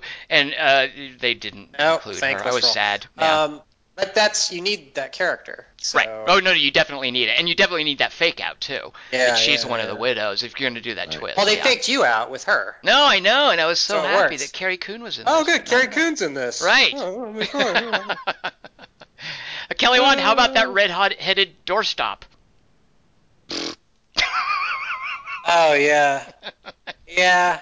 Colin Farrell's little assistant. Like I didn't know if that was his wife or his assistant or. Or his lover or whatever. Right, right. Well, I mean, she was that presumably, but eventually, I like. I don't know if we're supposed to know early on she's this, the assistant. I guess we are, um, but I liked how that wasn't clear. Like, is she his wife? Is she his assistant? Uh, she was Yeah. sort of cute, tagging along. Why does he care? That's what's interesting about the. You ever sleep with a black guy? Question is. Well, wait. His, sex tape is with black lady, and they're both. It's great. Oh, I didn't even think of that. Right. You know, you know what grabbed me about that scene though? Do you guys remember how that scene was shot? Uh, sex with the black lady? Yeah. Yeah. No, no, no. It. He hung like a yak, that guy. The- I see why scene Dingus in- likes him. the, the scene in Widows. Do you remember how that was shot? Uh, Because it was really weird. It was a it sorry, I'm was thinking about bold choice. So he's at the MWOW event, and then the the Oh. reporter Oh, yeah. the reporter Jim accosts Right, him. Steadicam. Yeah. Uh, well, it's a steady cam on the front of their car. Yeah, but, yeah, yeah, yeah. But there's a The hood- the glare hood on the yeah, and there's a glare on the windshield the whole time, so you can't see them. But it's one shot from the the rundown MWOW abandoned field where he's talking about Yeah. revitalizing the neighborhood to his really nice house in real time, one Right. shot, and you can't see him in the car. Right. It's like And the I- Jaws ferry. But it shifts from passenger side to driver's side. It might be handheld, but I don't think there were any cuts. No, there's there's no cut. Right, right, but Uh, it's like a but- handheld or it's something that's moving. Yeah. It's not like it's not affixed to the car. It's definitely. But but the point is, we can't see him. Like he disappears Right. from the neighborhood and then re-emerges at his own house. He goes through the neighborhood encased in a black car where we can't even see him. Like he's Yeah. only there to do his his little uh, photo op and his announcement, and then he just wants to hide himself in this shiny black egg Yeah. before he gets to his house and it emerges. And it was just a visual way of showing that he is separate from this neighborhood that he's representing. Yeah, and I yeah, really yeah. like that. That whole scene, because that whole scene, you remember that, and I'm picturing Colin Farrell talking, but Steve McQueen didn't show us any actors in that No. in that discussion. We just no, see the, the he, windshield. he he shows the first half of the scene uh, or most of the scene from the pat uh, uh, you know on the hood cam uh, where however the, however they they do the shooting of it uh, showing the passenger side of the car where he's talking and then once they get to the neighborhood the camera has shifted I don't know how it happens to the driver's side of the car where he emerges to get out Right, and I don't think it's a cut. I, I'm guessing that the DP just stood on with a handheld on the car that was towing the the limo. Yeah. I'm guessing. Um, c- uh, Dingus, do you Oh, think I they had to get? Uh, do you think they had to get FAA clearance for that? Oh shot? my god. I do Oh love wondering. God. Like I love looking at shots like Dingus and, Oh my and God. wondering about logistics. Like I love the logistics of Was the movie craft making. services table gluten free? I I assumed that it was mounted on the on the hood. Actually, I I mean I, I assumed that it was something that was mounted. And on that It might have been. It might have been. I don't know. Uh, how do you feel about? And this is something that John Renninger brings up. Uh, he's another of our writer inners. Uh, how do you feel about uh, Viola Davis's character having kept the gun? Do you think that's lucky? Do you think that's convenient? like, was it pre-planned too, or just yeah? Because she, She knew that knows what's Liam Neeson was then, yeah. alive. Uh, did she know that he was coming for the money? She had to. Well, she she she deliberately says, "Give me that gun," right? She takes the gun. My that my question is, if she knew he was coming, would she have gone to the same warehouse where she knows he's going to be? And would she have brought the money? there? Like Yeah, I, I thought we were gonna get the normal switcheroo where he looks in there and the money's not there because she knew. Like I, I don't think it was clear. Uh, Or yeah, one I'm of not the sure other what widows we- is there to sandbag him. exactly. Yeah, I'm not sure She's what taking him on by herself. I don't know what the takeaway from all that was supposed And to she be. and she almost loses because he Right. slaps her and knocks her down. And Yep. if he'd shot her right then, she would have been screwed. And If he hadn't taken his eyes off of her, exactly. Yeah. But he thought so little of her. So Dingus, to answer your question, it seems like the movie is implying that it is just convenient. What, Yeah. what are your thoughts? No, I, I I don't know. I didn't notice it until John Renninger brought it up, and and his point is, uh, it sure was lucky that Viola Davis kept Elizabeth Debicki's Debicki's gun to plant on Liam Neeson while remembering to shoot him with a different gun. And that Jatemme gave them a vehicle. Well, and also that that Jatemme isn't looking in the rearview mirror and conveniently Right. gets killed when they bump into the back Yeah. of the van. I mean, and all of left them this. alive. The ruthless killer left those. Well, exactly, and that also we've seen him before. He's got his entourage of really frightening Right. thugs, but he does Yeah. this one alone. Like these to me are Gillian Flynn. Yeah, not. I don't even want to blame Gillian Flynn. These are are movie conveniences because even the Crying Game, by the way, which is my over, ends with the IRA conveniently being sidestepped and outsmarted. Uh, like like movies where you're going up against such ruthless, entrenched, powerful people, it's hard to end those plausibly without there being something dumb like the main bad guy not Yeah. bringing his entourage or not looking in the rearview mirror. Um, so I, I like I'm willing the to cut it pacing a break. of that. Like you go, okay, he's driving away. Five seconds later, Yeah. and then five seconds later, that whole. Well, and again, how it how it re- how it recalls the chaos of the first scene, Right, where right. everything's falling apart, and uh, yeah, and I, I love that was another thing. I see so few new ways to shoot things like car wrecks. That was a Right. the, the, the technique of Yeah. that of from behind Daniel Kaluuya's head, the impact and the hood buckling up. Like all in one shot. I imagine there might have been some CG there, but that that was a, a stark way to shoot, like a head-on collision. And it made um, Erivo earn her pay instead of just being the idiot who got sandbagged by. And just Right. having uh, Right, having right, him right. As as you described during the uh, ops, is like stare. Uh, he's just staring at something, and just having him like just just. I just got on I the- just got killed in steering Widows. Look, expression on his face. wheel. What, Wait, what, what, happened? here's, How'd they get the car? Like he's thinking about the plot conveniences. so actually, I am curious. How did they get the car, and what was that car they had? I don't know. I mean, I that that was the that was their extra car that. Um, They didn't all come together in one driving in the van. Like they didn't. They, the they brought two cars. car with fireworks in it. I don't know if that was planned or what. Yeah, but yeah. They, Because we get a kind of car scene, we, we get a shot of them looking dejected and defeated when the white van drives away, Yeah. rather than okay, let's get to the other car All right, let's get in the car. right. yeah, and I, I feel I- like we as the audience were being tricked into thinking, oh, they they're out of luck, they're screwed. Gillian Flynn's here. Right. I thought that was I thought that was somebody else. I thought that was like mob guys or or, or Right, right, right, exactly, Dingus, Yeah, yeah, exactly. yeah. I was thinking the same thing. Right, right. Um, but you know, Right. I was so into the movie at that point. I think we all were that I. Yeah. We can cut it a break. Yeah. It made me laugh, so I give it a pass.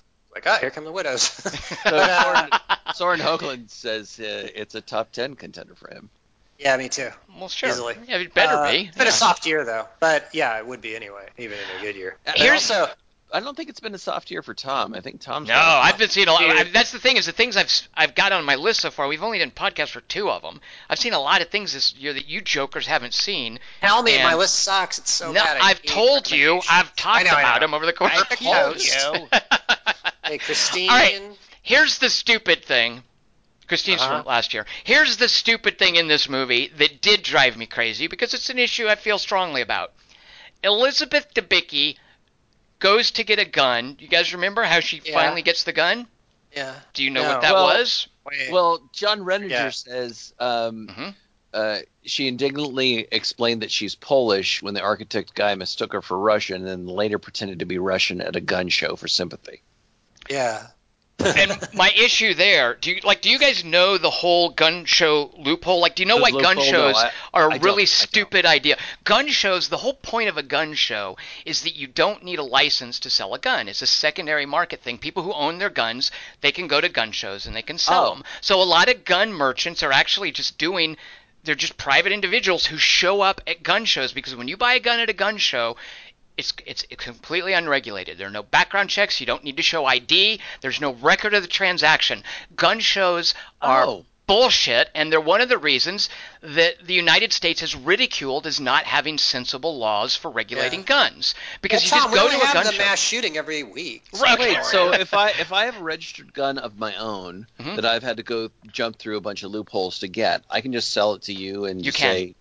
Yep. A, no, no, only at a gun show. Like your name is going to be on the gun show, uh, but whoever buys it from you, Dingus, doesn't at a gun show doesn't have to fire, file any paperwork. So in this movie, when Elizabeth Debicki uh, she she uses subterfuge to show that her character is smart to get someone else to buy the gun. She's at a freaking gun show where the whole point is nobody knows you bought the damn gun.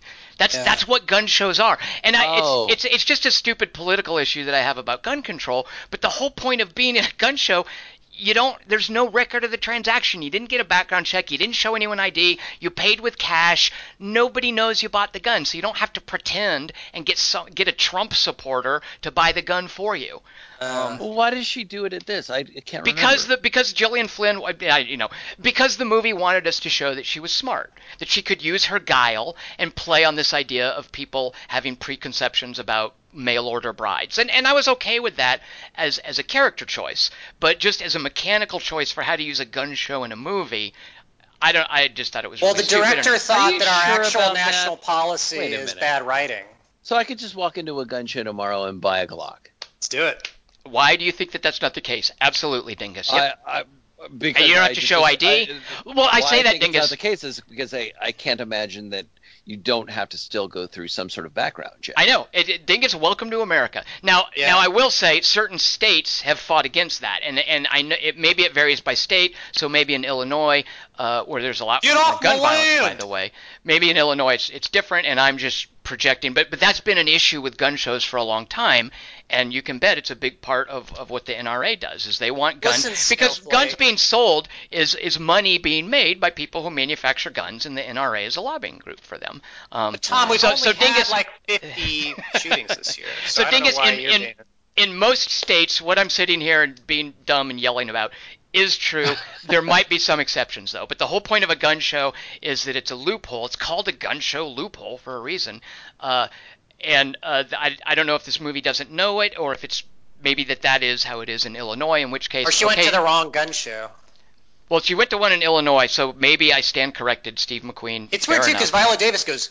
She goes, "Where do I buy a gun?" She goes, "It's America." So already the Right, right, right, saying, exactly, yeah, exactly. Right. Getting right, guns right. in America is not the problem. Right. And then, But I'm okay though with this idea of her playing on the fact that she is a, a dumb mail order bride who needs gun. Like, but do that at a gun shop or something where, like, like don't put the Oh. character in a situation where there's no danger of being traced when you buy your gun. Uh, Well, the problem would be the waiting period at a gun. well, right, shop. exactly, right. oh, there, there's a waiting period. I, Oh, yeah. that that varies as well too by state, Kelly Wand. It, oh look, the, so uh. don't get me started. Yeah, laws for owning guns in the United States are just fucked nine ways to Sunday. So I, Wow. Yeah. Not surprising. yeah, We're a really stupid country. I don't know if you've Well, noticed. lately. what's what's weird is that it's it's almost more difficult for her to buy a van. Ex- well, Dingus, it's more Yeah, difficult yeah. to get a driver's license than it is to yeah, it's more difficult to drive or a car find than a to shoot widow a gun. with a driver's license. Right. In fact, they give up and they just hire a roommate. Who drove for them in uh, Ocean's Eight? Was that person available? Did they even need a driver? I don't That was remember. at the Oscars or something, wasn't it? It's at a or fashion it? show, I believe, because women Fashion love fashion. Kelly, one women Yeah. women love dresses and jewelry, so of course that's where Ocean's Eight is going to have its heist. There are two different beauty salons in this movie. I think you're wrong. Michelle Rodriguez had like a. It wasn't a beauty salon. It was like a dress store or something, right? yeah, she had a wedding dress. Oh, Yeah, yeah. See, it, it was clearly a, it was a bridal store. Yeah. When you guys saw the movie, did you get Kelly? One, you probably didn't. Uh, Dingus, did you get the little Steve McQueen intro when you saw yeah, it? dress store is way different. From Yeah, and I wanted to punch the movie screen. Uh, I don't need I don't need you to tell me welcome to my movie. Uh, it's not like I'm I'm What? at a table and the waiter has Tell Kelly has Wand what we had to say, sit through. Oh, right, right. I'll be your director today. yeah, I- I'll be your director. Um, these are these are the specials. The special is this movie. Y'all uh, are making me so- homesick now. So what what I had to sit through was Steve McQueen popping up on screen Hi. and going, uh, "Thanks for coming to see uh, Widows. Uh, this has been a movie I've been uh, really dreaming to make for many years. Thanks for being here." Uh, but at first he he fucked up a couple of the lines, like "Oh, I can't quite get it right," huh? Uh, and then and then okay, here's Uh, your. there's it was- blooper it reel. was- yeah, it was yeah. it was Yep. really like sitting down at a table at a restaurant and having a waiter come and say, uh, "I'm here. Uh, I'm Robert. I will now give. I will tell you Yeah, your specials. specials. Welcome to, um, welcome to Outback Steakhouse." I mean, it was. When I was in Boston, there was one for Snatched with uh, Amy Schumer and Goldie Hawn, and she went, "Thank you so much for coming and not stealing this movie." See, at Well, least I'm- at least in I'm already Snatch that makes here. Stop. that ma- Don't that- thank me. that that works with the tone of Snatched. I would be a little bit more okay with that. But to have Steve McQueen all jokey, and to be fair, the guy should be on cloud nine. It's great that he got this gig, uh, but it's just really jarring to have that kind of an intro. I feel like it was Yeah. somebody made him do it. Like I don't Well, think it was someone did, Dingus. You did, so you you saw what that was, right? Like, do you know who put this in front of the movie? It's the same No. people as Snatch. It, so it's a group called the Creative Future. I looked it up because I was like, who is Ew. who is doing this? Ew. They're they're an, they're an Uh. anti they're an anti piracy group. Uh, and the idea is, you know, this Oh. is in front of a movie in the theater where people who aren't pirating the movie are sitting watching it, A having paid for special it. message from the director. Yeah, this will not be in front Right. of the DVD when you buy it. When you stream this movie on You get this Amazon.com, extra content. you will not be sitting through. Yeah. Uh, get and the I- you know, privilege. it's I just it's freaking just a weird hate tone. that shit. And because you know w- they they used to do that sort of uh, don't steal movies right before a movie. Well, I'm already here. Right. Dumbass. FBI warning. And I'm okay with putting the thing at the end about, you know, this movie employed seven thousand people. people. Right, right. That's that's fine. It's unobtrusive. It's cool to know to get a sense Only for the one scale. dog was harmed. They did, boy. That poor little dog when he picked it up by the scruff of the neck. I know you can do that with a cats. You can do that with a dog. I felt bad for that little thing. That little dog looked freaky, by the way. It looked like it looked like it was in some weird Muppet un, unnatural did look uncanny real valley. a couple of times. Yeah. it? It looked unreal. Yeah. I think it was a CG dog, Dingus. I don't think there was ever a dog on the set. Yeah. Only one Uh, dog was harmed by giving it Johnnie Walker Black. In the water. Go through. Uh, yeah. All right. So Oh, also, uh, yes, Kelly Wand. Yes. I was frustrated, but at the same time, I didn't know a solution for when during the heist we can't tell who's who because they're wearing the masks and they have the Well, I reports. you know the payoff there is the uh, so we don't know who shot Duvall, or do we? Can't remember. Well think it's the blonde girl, isn't it? Right. It, well, we know it's not Viola Davis because she's been exposed and her face is there, but Right. yeah, yeah, that's right, Kelly. Yeah, the mechanics of what actually happened in that, I No, think they're it's- supposed to deliberately be unclear. Yeah, who did shoot him, Dingus? Uh, I think it's her because they Viola Davis, because oh. that's why she takes the gun. Oh. Debicki. Because Oh, Debicki uh, shot the gun. So it's Duvall. I think so. Okay. And then got shot. Yeah, okay. I need that for my husband later. No, I think it's for ballistics. well, they had three why- guns, didn't they? Didn't they each have one? Yeah, but I think What I happened to the think other that- two? I think that her leaving that particular gun at Liam Neeson's side is supposed to. Oh, oh, right, right, right, right, right. So that I guess the investigation was was handled poorly of this crime by the police. Who There's would, no mention of the cops at all. Like, well, no leads. Well, it did get Colin Farrell elected. I guess they assume Jamal did it because he's his body is found, and then they and then Oh, they Kelly assume Wand. he Dingus, took I bet money. Kelly Wand is right. Yeah. Oh, Yeah. oh, of okay. course. Right, right. And it's not And then- Jamal. That was then maybe Ju- that- that was that was Jatemme, Kelly Wand. Yeah. Right, right, right. But then, yeah. And No, I bet you're right. they I bet you're totally right. Yeah. And maybe that's why he loses the election, even too. Colin Farrell's like, "Look, my opponent No, no. killed his muscle man, robbed my dad." No, he lost the. No, it's not he lost the election. He won the election because of the sympathy. But no, no, we- he's right, saying right. Jamal lost because Like maybe that played it. We don't know how many points. Yeah, that might have swung His- the election a certain number of Yeah. points as well. Yeah. But no, his Dingus is right though. body was found near Robert De- and fleeing from Robert Duvall's. Right, but the uh, takeaway though is that it's the sympathy vote that got Colin Farrell elected. what so it say, therefore, yeah. right, so therefore it was whichever one of those women shot Robert Duvall that got Colin Farrell elected. Ironically, who was in Ah. cahoots with Liam Neeson. Um, But Jamal knows the widows stole it. and so does the baby lady. What happens to her? The baby lady. it's Carrie lady. Coon. Baby. Call her her Baby name. She's awesome. Carrie she is so awesome. Baby lady. Those. Uh, Carrie Coon does not talk that way. You guys stop it. Uncool. does she go? Hey, you know what? There's a couple fishy things. Fireworks. What? By the way, Chris Webb agrees with you that uh, that Carrie Coon uh, should have been in this more.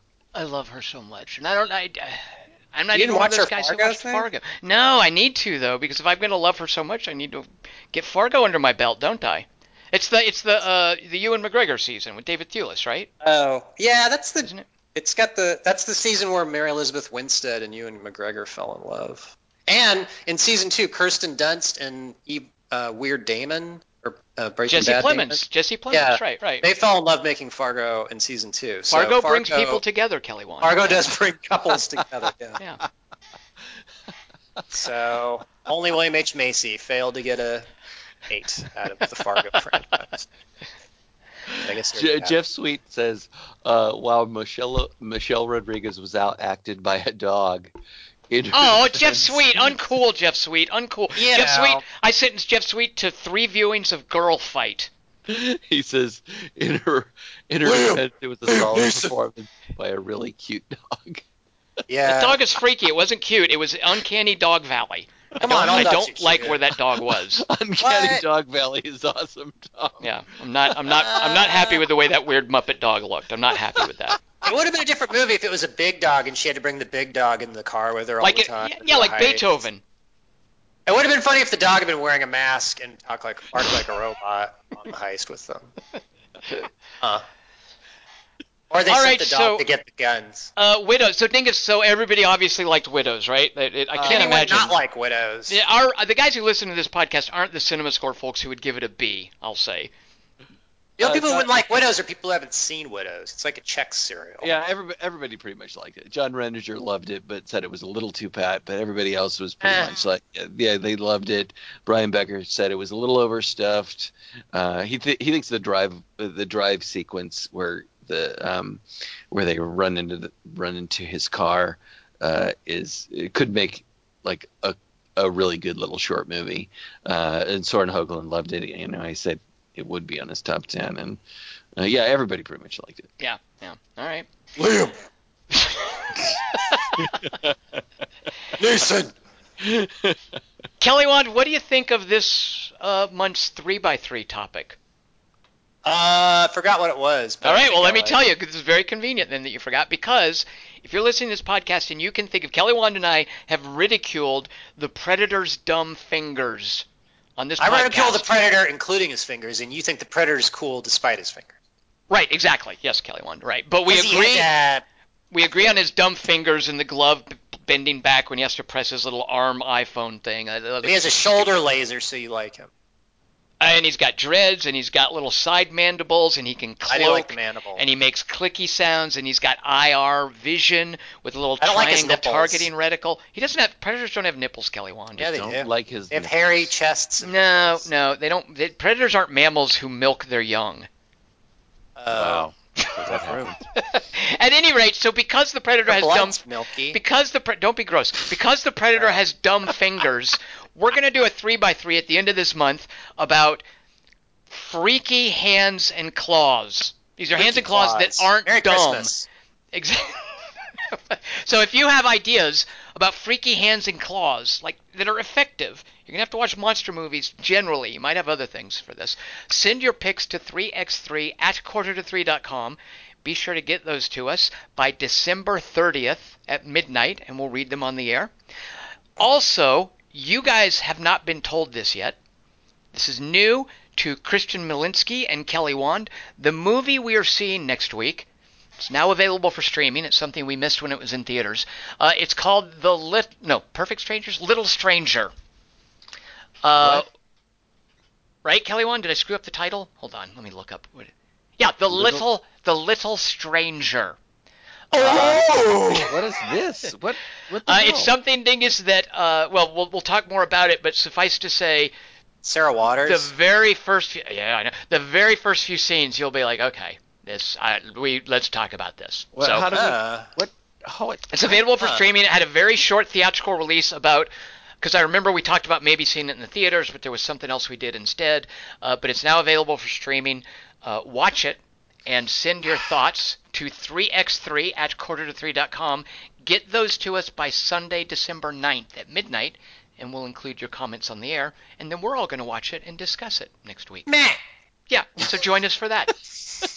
I am Tom Chick. I have been here with Christian Murkowski. it's Christian Murkowski. And we also had Kelly Wand. Hey Tom, I saw a thing for a movie called The Jurassic Dead. It's like a T-Rex zombie. It's like a T-Rex, but without T-Rex's intelligence. Waiting for the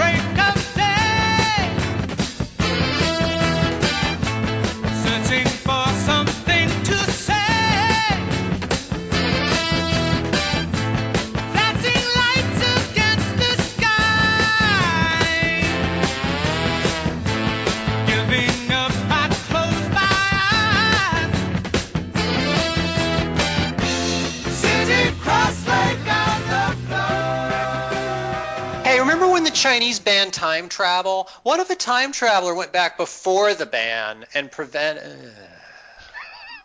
We have a lot to do. Crazy isn't on the list. I prefer that we be more capable and prepared than lucky. Observation, reflection, faith, and determination. In this way, we may navigate the path as it unfolds before us. All right, and we have what? Eight more recharge cycles to go before we get to Origae 6? Is that a question, Yes, sir? Walter, that's a question. That is correct. Wait, no, crying isn't on the list. Oh, maybe Yeah. maybe crying is on the list. No, you're right. Dingus is retarded. Crazy's not on the list. No, wait. Crying's not on the list is the line. Crazy's not on the list of things that. No, are on crazy that line. crazy is on the list. Crying isn't. Right. Look, Yeah. we have three days to look and move like men.